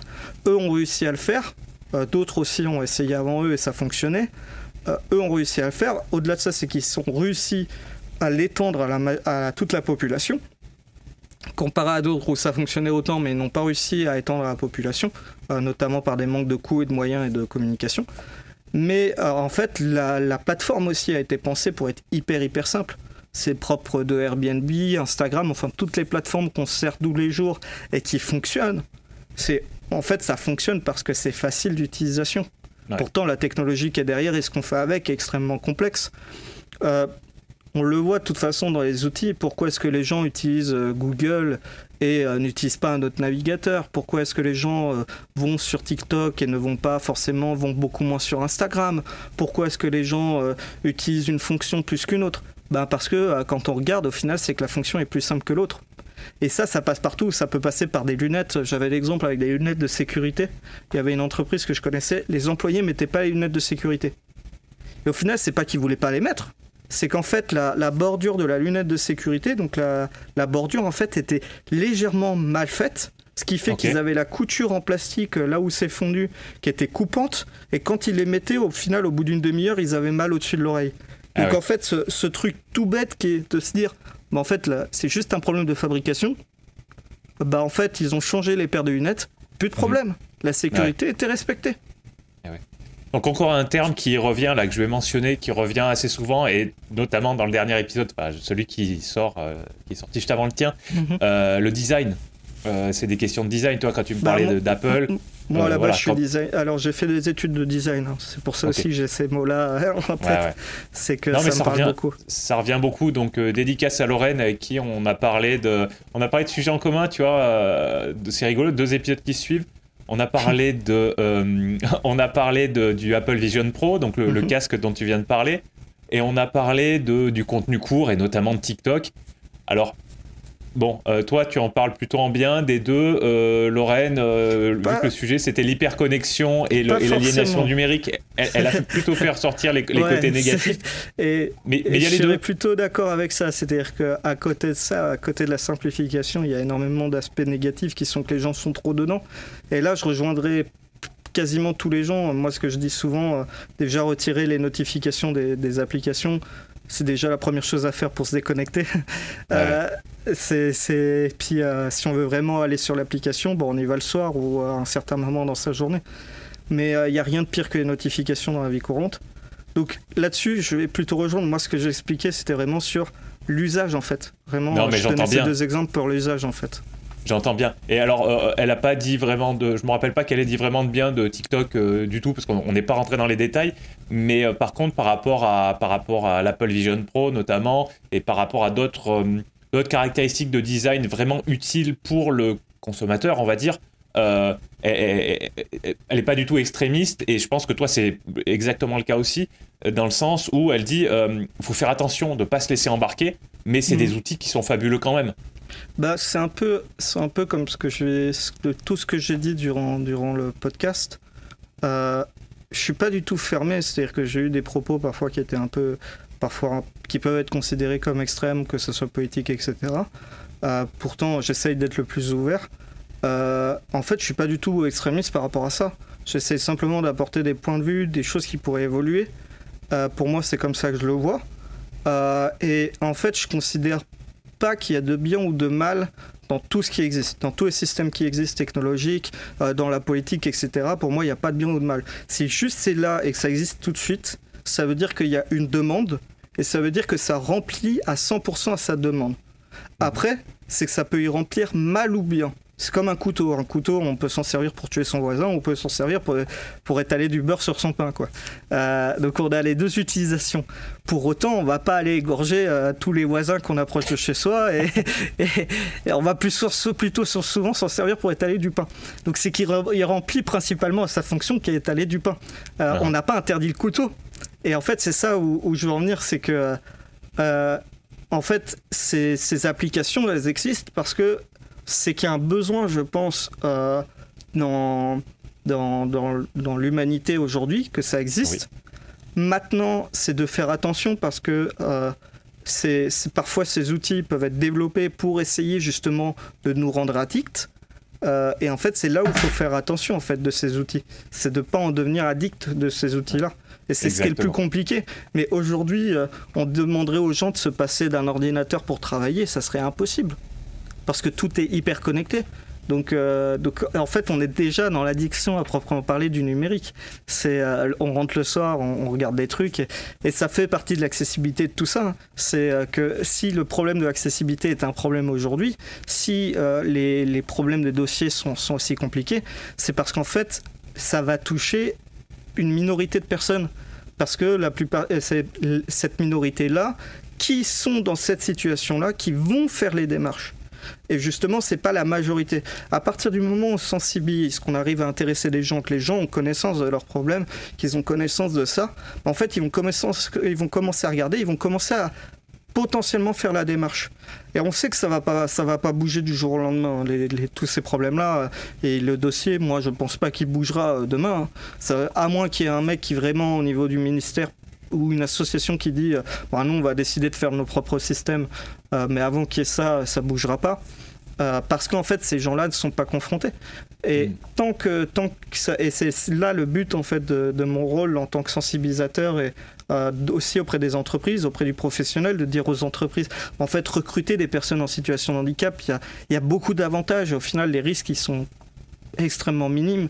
Et en fait, c'est ça aussi mon rôle, c'est de dire, mais au final, il y a plus d'avantages que de désavantages. Et plus on, va pousser à ça, plus ça va faire entrer énormément de personnes. Et donc, forcément, plus le système va évoluer et va évoluer dans le bon sens, en fait. Super, super. Alors, je vais te poser la question un peu centrale de principes fondamentaux. Euh, est-ce que, est-ce qu'il y a des, euh, est-ce qu'il y a des, comment dire, des vérités, alors le, terme est un peu grandiloquent, hein, mais euh, des vérités par rapport à cette question euh, du handicap, euh, du handicap invisible, typiquement dans le monde du travail, des choses, un, point, deux points sur lesquels on peut vraiment s'appuyer voilà, que tu aimerais mentionner ou rementionner bah, Des vérités vraies, le fait que. Comment je peux dire le, le fait qu'il y ait de la discrimination, mais ça, peu importe le handicap, même au-delà du handicap, c'est une vérité vraie. Il y a de la discrimination dans l'emploi, c'est une réalité. Moi, je l'ai subi. C'est généralement euh, c'est ce que j'explique, c'est souvent de la, discrimination euh, invisible, c'est-à-dire qu'il n'est jamais marqué proprement sur le papier. Et souvent, c'est que les gens eux-mêmes n'ont pas conscience qu'ils font de la discrimination. Euh, donc c'est là où justement la sensibilisation est importante. Parce que la, majorité de la, de la, discrimination, par exemple l'employeur qui dit ah ben non je ne vais pas embaucher des personnes en situation de handicap parce que ça va être tout le temps absent. en fait il veut pas dire ça, c'est simplement qu'il a, il a une mauvaise connaissance du handicap. C'est tout. S'il a une bonne connaissance du handicap et qu'il est sensibilisé, jamais de sa vie ça lui viendrait en tête. Donc la discrimination est dans tous les domaines apparaît à partir du moment où on n'a pas connaissance du sujet. On a une mauvaise connaissance du sujet. Ça, c'est une vérité vraie. Euh, la deuxième vérité vraie, ben, c'est la complexification de tout, en fait, de tout ce qui va toucher vie est, la vie est par nature plus compliquée. Euh, parce qu'on va être confronté à, une difficulté et parfois, c'est dit, alors euh, la majorité vont faire l'effort euh, de, La majorité des personnes en handicap se battent au quotidien pour y arriver. Et dire qu'ils ne se battent pas, c'est faux en fait. C'est concrètement à partir du moment où une personne en situation de handicap est debout, est en train de travailler ou est en train d'essayer d'avoir de travailler ou en train d'essayer de faire quelque chose, déjà là c'est déjà là c'est un combat au quotidien pour la personne. Donc, donc euh, concrètement, ça c'est la deuxième vérité vraie, c'est que la vie est forcément plus compliquée à partir du moment où on a une difficulté. Bien sûr, bien sûr. Euh, par rapport au, au, premier truc que tu as cité, tu lui réponds quoi euh, à l'employeur qui se dit ou qui pense qu'une personne handicapée sera plus absente que, ou beaucoup plus absente qu'une personne qui n'est pas reconnue handicapée? Bah, moi, je le dirais pas, je lui montrerai. Euh, des vidéos parce que j'ai plein de vidéos qui en parlent. Euh, d'ailleurs, je pourrais te le partager. J'ai un drive que je partage avec euh, toutes les vidéos handicap que j'ai, que je regroupe. En fait, c'est, en fait souvent moi, au début, je parle pas, je montre des vidéos. Je montre parce que pour moi, une image vaut mille mots et que il y a des personnes que, que notamment des, des chercheurs que j'ai qui vont arriver à rendre le chose hyper dynamique, à le rendre euh, hyper intéressant par la vidéo, que moi j'aurais beau essayer de le sensibiliser 20 000 fois, j'y arriverai pas. Une fois que j'ai fait ça, là euh, je vais lui dire, ben écoute, euh, qu'est-ce, quel, quel, est le problème en fait Déjà je vais poser des questions, comment il le voit. Et en fonction de ça, bah, c'est travailler avec lui sur pourquoi est-ce qu'il a ce sentiment-là. Parce que souvent, c'est un sentiment. Euh, le fait qu'on dise, euh, bah voilà, euh, le fait qu'on se dise ça, c'est concrètement, on n'a pas été confronté avec des employés en situation de handicap. C'est qu'on on ne l'a jamais eu, en fait. Parce qu'il n'aurait il n'aurait jamais eu ce, ce, débat-là s'il aurait été confronté à ce sujet-là. Quitte à le, quitte à le prendre, à faire une sortie découverte. alors j'appelle ça une sortie découverte, même si c'est pas le cas, mais auprès d'un EMI ou auprès d'un EHPAD, euh, qui, euh, eux, ont l'habitude, qui travaillent en continu avec des personnes en situation de handicap et qui vont prouver, en fait, à l'employeur que c'est possible, en fait, et qu'il n'y a pas de souci. Et ça, ça serait vraiment les... les, les... En fait, vraiment, euh, ce type de réflexion et la discrimination, c'est de la méconnaissance, pure et dure. On, est discriminatoire à partir du moment où on ne connaît pas le sujet qu'on parle. Ouais, d'accord. Bon, super. Euh, pour euh, terminer, j'ai quelques questions euh, que je pose, que je pose dans, tous les épisodes qui sont moins profondes peut-être. Mais la première, c'est est-ce que tu as des ressources à conseiller aux gens qui veulent creuser, ce sujet-là Donc quand je parle de ressources, je pense à, des livres potentiellement, des sites internet, des chaînes YouTube, des podcasts, voilà, tout ce qui te passe par la tête, sachant que si euh, tu, penses à certaines là, on les mettra dans les notes d'épisode. Et si après coup, tu me dis, ah ouais, j'aurais peut-être pu parler de ça, on pourra mettre ça dans les notes d'épisode aussi, même si on n'a pas parlé. Alors, j'en ai beaucoup. le problème, c'est que j'en ai vraiment, vraiment beaucoup. Donc, voilà, donc tu, connais, le, tu connais le, paradoxe du choix? Oui. Voilà, donc euh, donne-moi donne peut-être les trois premières qui te passent par la tête.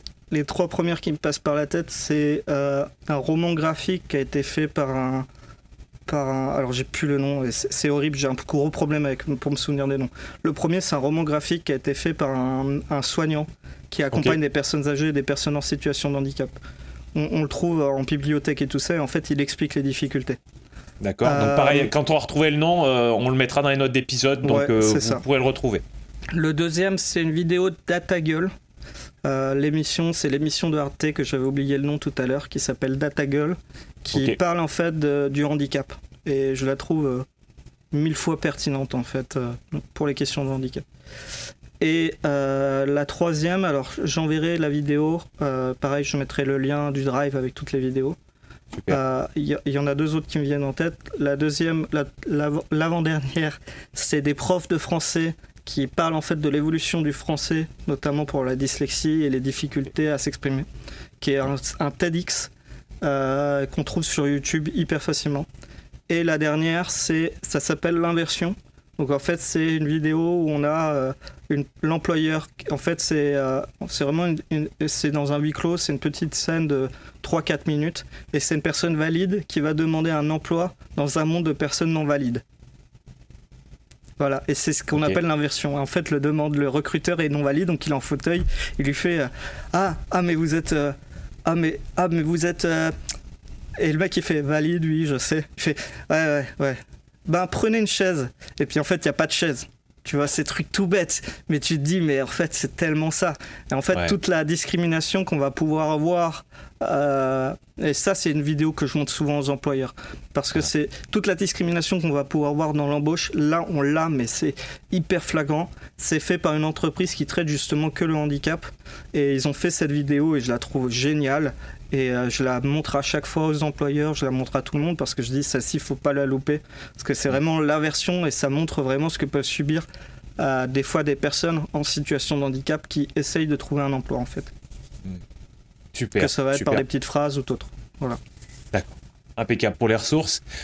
Euh, qu'est-ce qu'on peut faire C'est quoi ton, ton, appel à l'action? Qu'est-ce qu'on peut faire pour soit pour toi personnellement, soit pour soit pour la cause que tu défends, euh, soit par rapport à ton entreprise, soit voilà, ce qui te passe par la tête. Qu'est-ce que tu as envie qu'on euh, fasse bah, si vous trouvez des investisseurs intéressés pour le projet des Vital, voilà, je suis à la recherche d'investisseurs. Ça, c'est le premier point. Très bien. le deuxième point, bah, c'est tout simplement euh, soutenir les actions handicap, essayer que les gens s'y intéressent, tout simplement. moi, c'est pas forcément les barber à leur dire ah, il faut par exemple, il y a, moi, il y a un truc que je trouve horrible, c'est le Téléthon. Voilà, c'est-à-dire que c'est le rassemblement où c'est qu'on a des artistes, il y a 100 000, il y a 100 artistes qui se réunissent pour une cause. Enfin, on verrait jamais ça pour euh, la lutte contre l'esclavage ou d'autres sujets. Hein. par contre pour le handicap, ça existe. voilà, on appelle ça le Téléthon. Donc, euh, donc c'est plus essayer de sensibiliser les gens à comprendre ce qu'est le handicap, mais plus par des contenus, euh, des contenus bienveillants ou des contenus marrants, quoi. C'est plus ce que je recherche. Et, euh, et quitte à, quitte à me pas à me citer, mais à me partager des contenus parce que je, moi je, suis hyper friand de contenus des fois que je n'ai pas vu. Et donc après, ben, c'est aller s'informer auprès des associations. Si vous avez des personnes qui ont des problèmes ou des difficultés handicap, n'hésitez pas à leur dire tout simplement euh, de se rapprocher de ces associations-là qui vont avoir pour but de les aider. Voilà, au lieu des fois de dire des, des comme je dis, c'est des des bêtises. Parce que moi, c'est le cas. C'est-à-dire qu'on m'a dit euh, pendant des années Ah, mais non, il n'y a rien, il n'y a aucune aide. Et en fait, euh, en allant voir ces associations, j'ai appris qu'il y avait des aides. Donc euh, souvent, je dis bah, En fait, il vaut mieux dire aux gens Bah attends, je ne sais pas. ce que j'aime beaucoup, et c'est Ken Kojandi qui en parlait, c'est dire le je ne sais pas. Et moi, je préfère dire je ne sais pas et guider les gens vers des structures que dire ah si si je sais et raconter des conneries en fait. voilà. Et c'est sûrement peut-être que j'en ai dit durant l'épisode parce qu'entre le moment où ça va être diffusé et le moment où ça va être écouté, il y a peut-être des choses qui ont évolué. À l'instant T, bah, moi c'est les connaissances que j'ai. Euh, et ce que je dis, c'est bah il y a beaucoup de choses que je ne sais pas et donc c'est pour ça que je m'informe en continu. Voilà. Ouais. c'est top. Euh, les associations, tu as euh, tu, tu, tu, as parlé tout à l'heure de euh, l'association France APF France Handicap. C'est ça. Euh, il y a APF Il y, en a d'autres que tu aimerais citer ou pas? Ben, Dyslexique de France, euh, qui est la grosse association de dyslexie que je fais partie. Il y a ADEF, qui est. alors je sais plus si c'est une entreprise ou une association, mais qui luttent justement, à ils aident à l'intérim des personnes sociales et, des personnes en situation de handicap. Puis après, euh, ça va être toutes les associations euh, euh, de lutte au handicap, en fait, parce que chaque association va avoir sa spécialité. Donc on va avoir par exemple l'association pour les maladies de Crohn, l'association pour les maladies du sang. Moi, forcément, je suis en relation indirecte avec eux via les différentes structures avec lesquelles je suis en contact. Donc le CNCPH, APF France Handicap mais en direct, je ne vais pas les connaître ou je ne vais pas être dedans parce que je ne suis pas en relation. Euh, ça peut être aussi euh, à l'association des fibromyalgiques de France, euh, donc pour les gens qui sont. Mais après, c'est vraiment, faut partir du principe que à partir du moment où il y a une maladie, il y a quasiment sûr, il va y avoir une association qui va accompagner les gens là-dessus. si ça n'existe pas, parce que c'est une maladie très rare, faut pas hésiter à aller vers APF France Handicap. Euh, mais la plupart du temps, les associations vont aider au maximum. Euh, et après, la plupart des associations euh, sur des maladies moins connues, ce sont justement des parents qui ont souvent créé l'association pour aider leurs enfants. Mhm. et ils n'ont pas forcément toutes les connaissances des lois, des textes, etc. Donc il faut vraiment pas hésiter à se rapprocher d'associations de, de, défense des droits ou d'associations justement qui, eux, travaillent que sur le juridique si on a besoin de se faire accompagner sur de la loi ou sur des dossiers. Bien, super. Euh, comment et euh, dans quel cas est-ce qu'on te contacte? Alors comment? Ça peut être euh, sur quel réseau social? Ça peut être par mail, ça peut être sur ton site web. et, dans quel cas en priorité? Alors j'ai un site web déjà que je vais te fournir et qui sera en lien. Où il, y a mon, où il y a mon contact direct. Et sinon, j'ai un. ça s'appelle un bento. Euh, c'est en fait, ça crée une fiche contact euh, comme, un, comme des bento. Et euh, dessus, j'ai vraiment tout mis. Donc, il y a ma partie perso, il y a ma partie entreprise et ma partie, comment que ça s'appelle, associatif. Et du mhm. coup, j'ai vraiment mis tous les liens là-dessus. Et les gens peuvent aller piocher les différentes associations, les différents liens. Il y a mon drive qui est disponible avec les liens pour le handicap et tout dedans. Donc c'est d'ailleurs, je pense, le lien que je vais te donner. Parce qu'il y a vraiment tout dedans. Et c'est hyper bien, c'est hyper clair. Voilà. Super. Donc euh, voilà, pour les gens, direction les notes d'épisode qui sont sûrement en dessous ou pas loin. Euh, voilà, pour retrouver les moyens de contacter Rémi.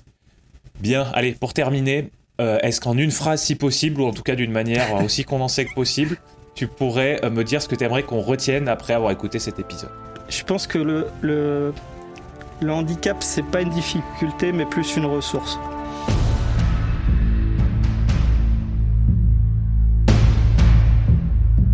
Merci cher auditeur d'avoir écouté cette discussion jusqu'au bout. Tu peux retrouver les notes de chaque épisode sur le site alexandrepenot.fr slash podcast. C'est alexandre, p n o slash podcast.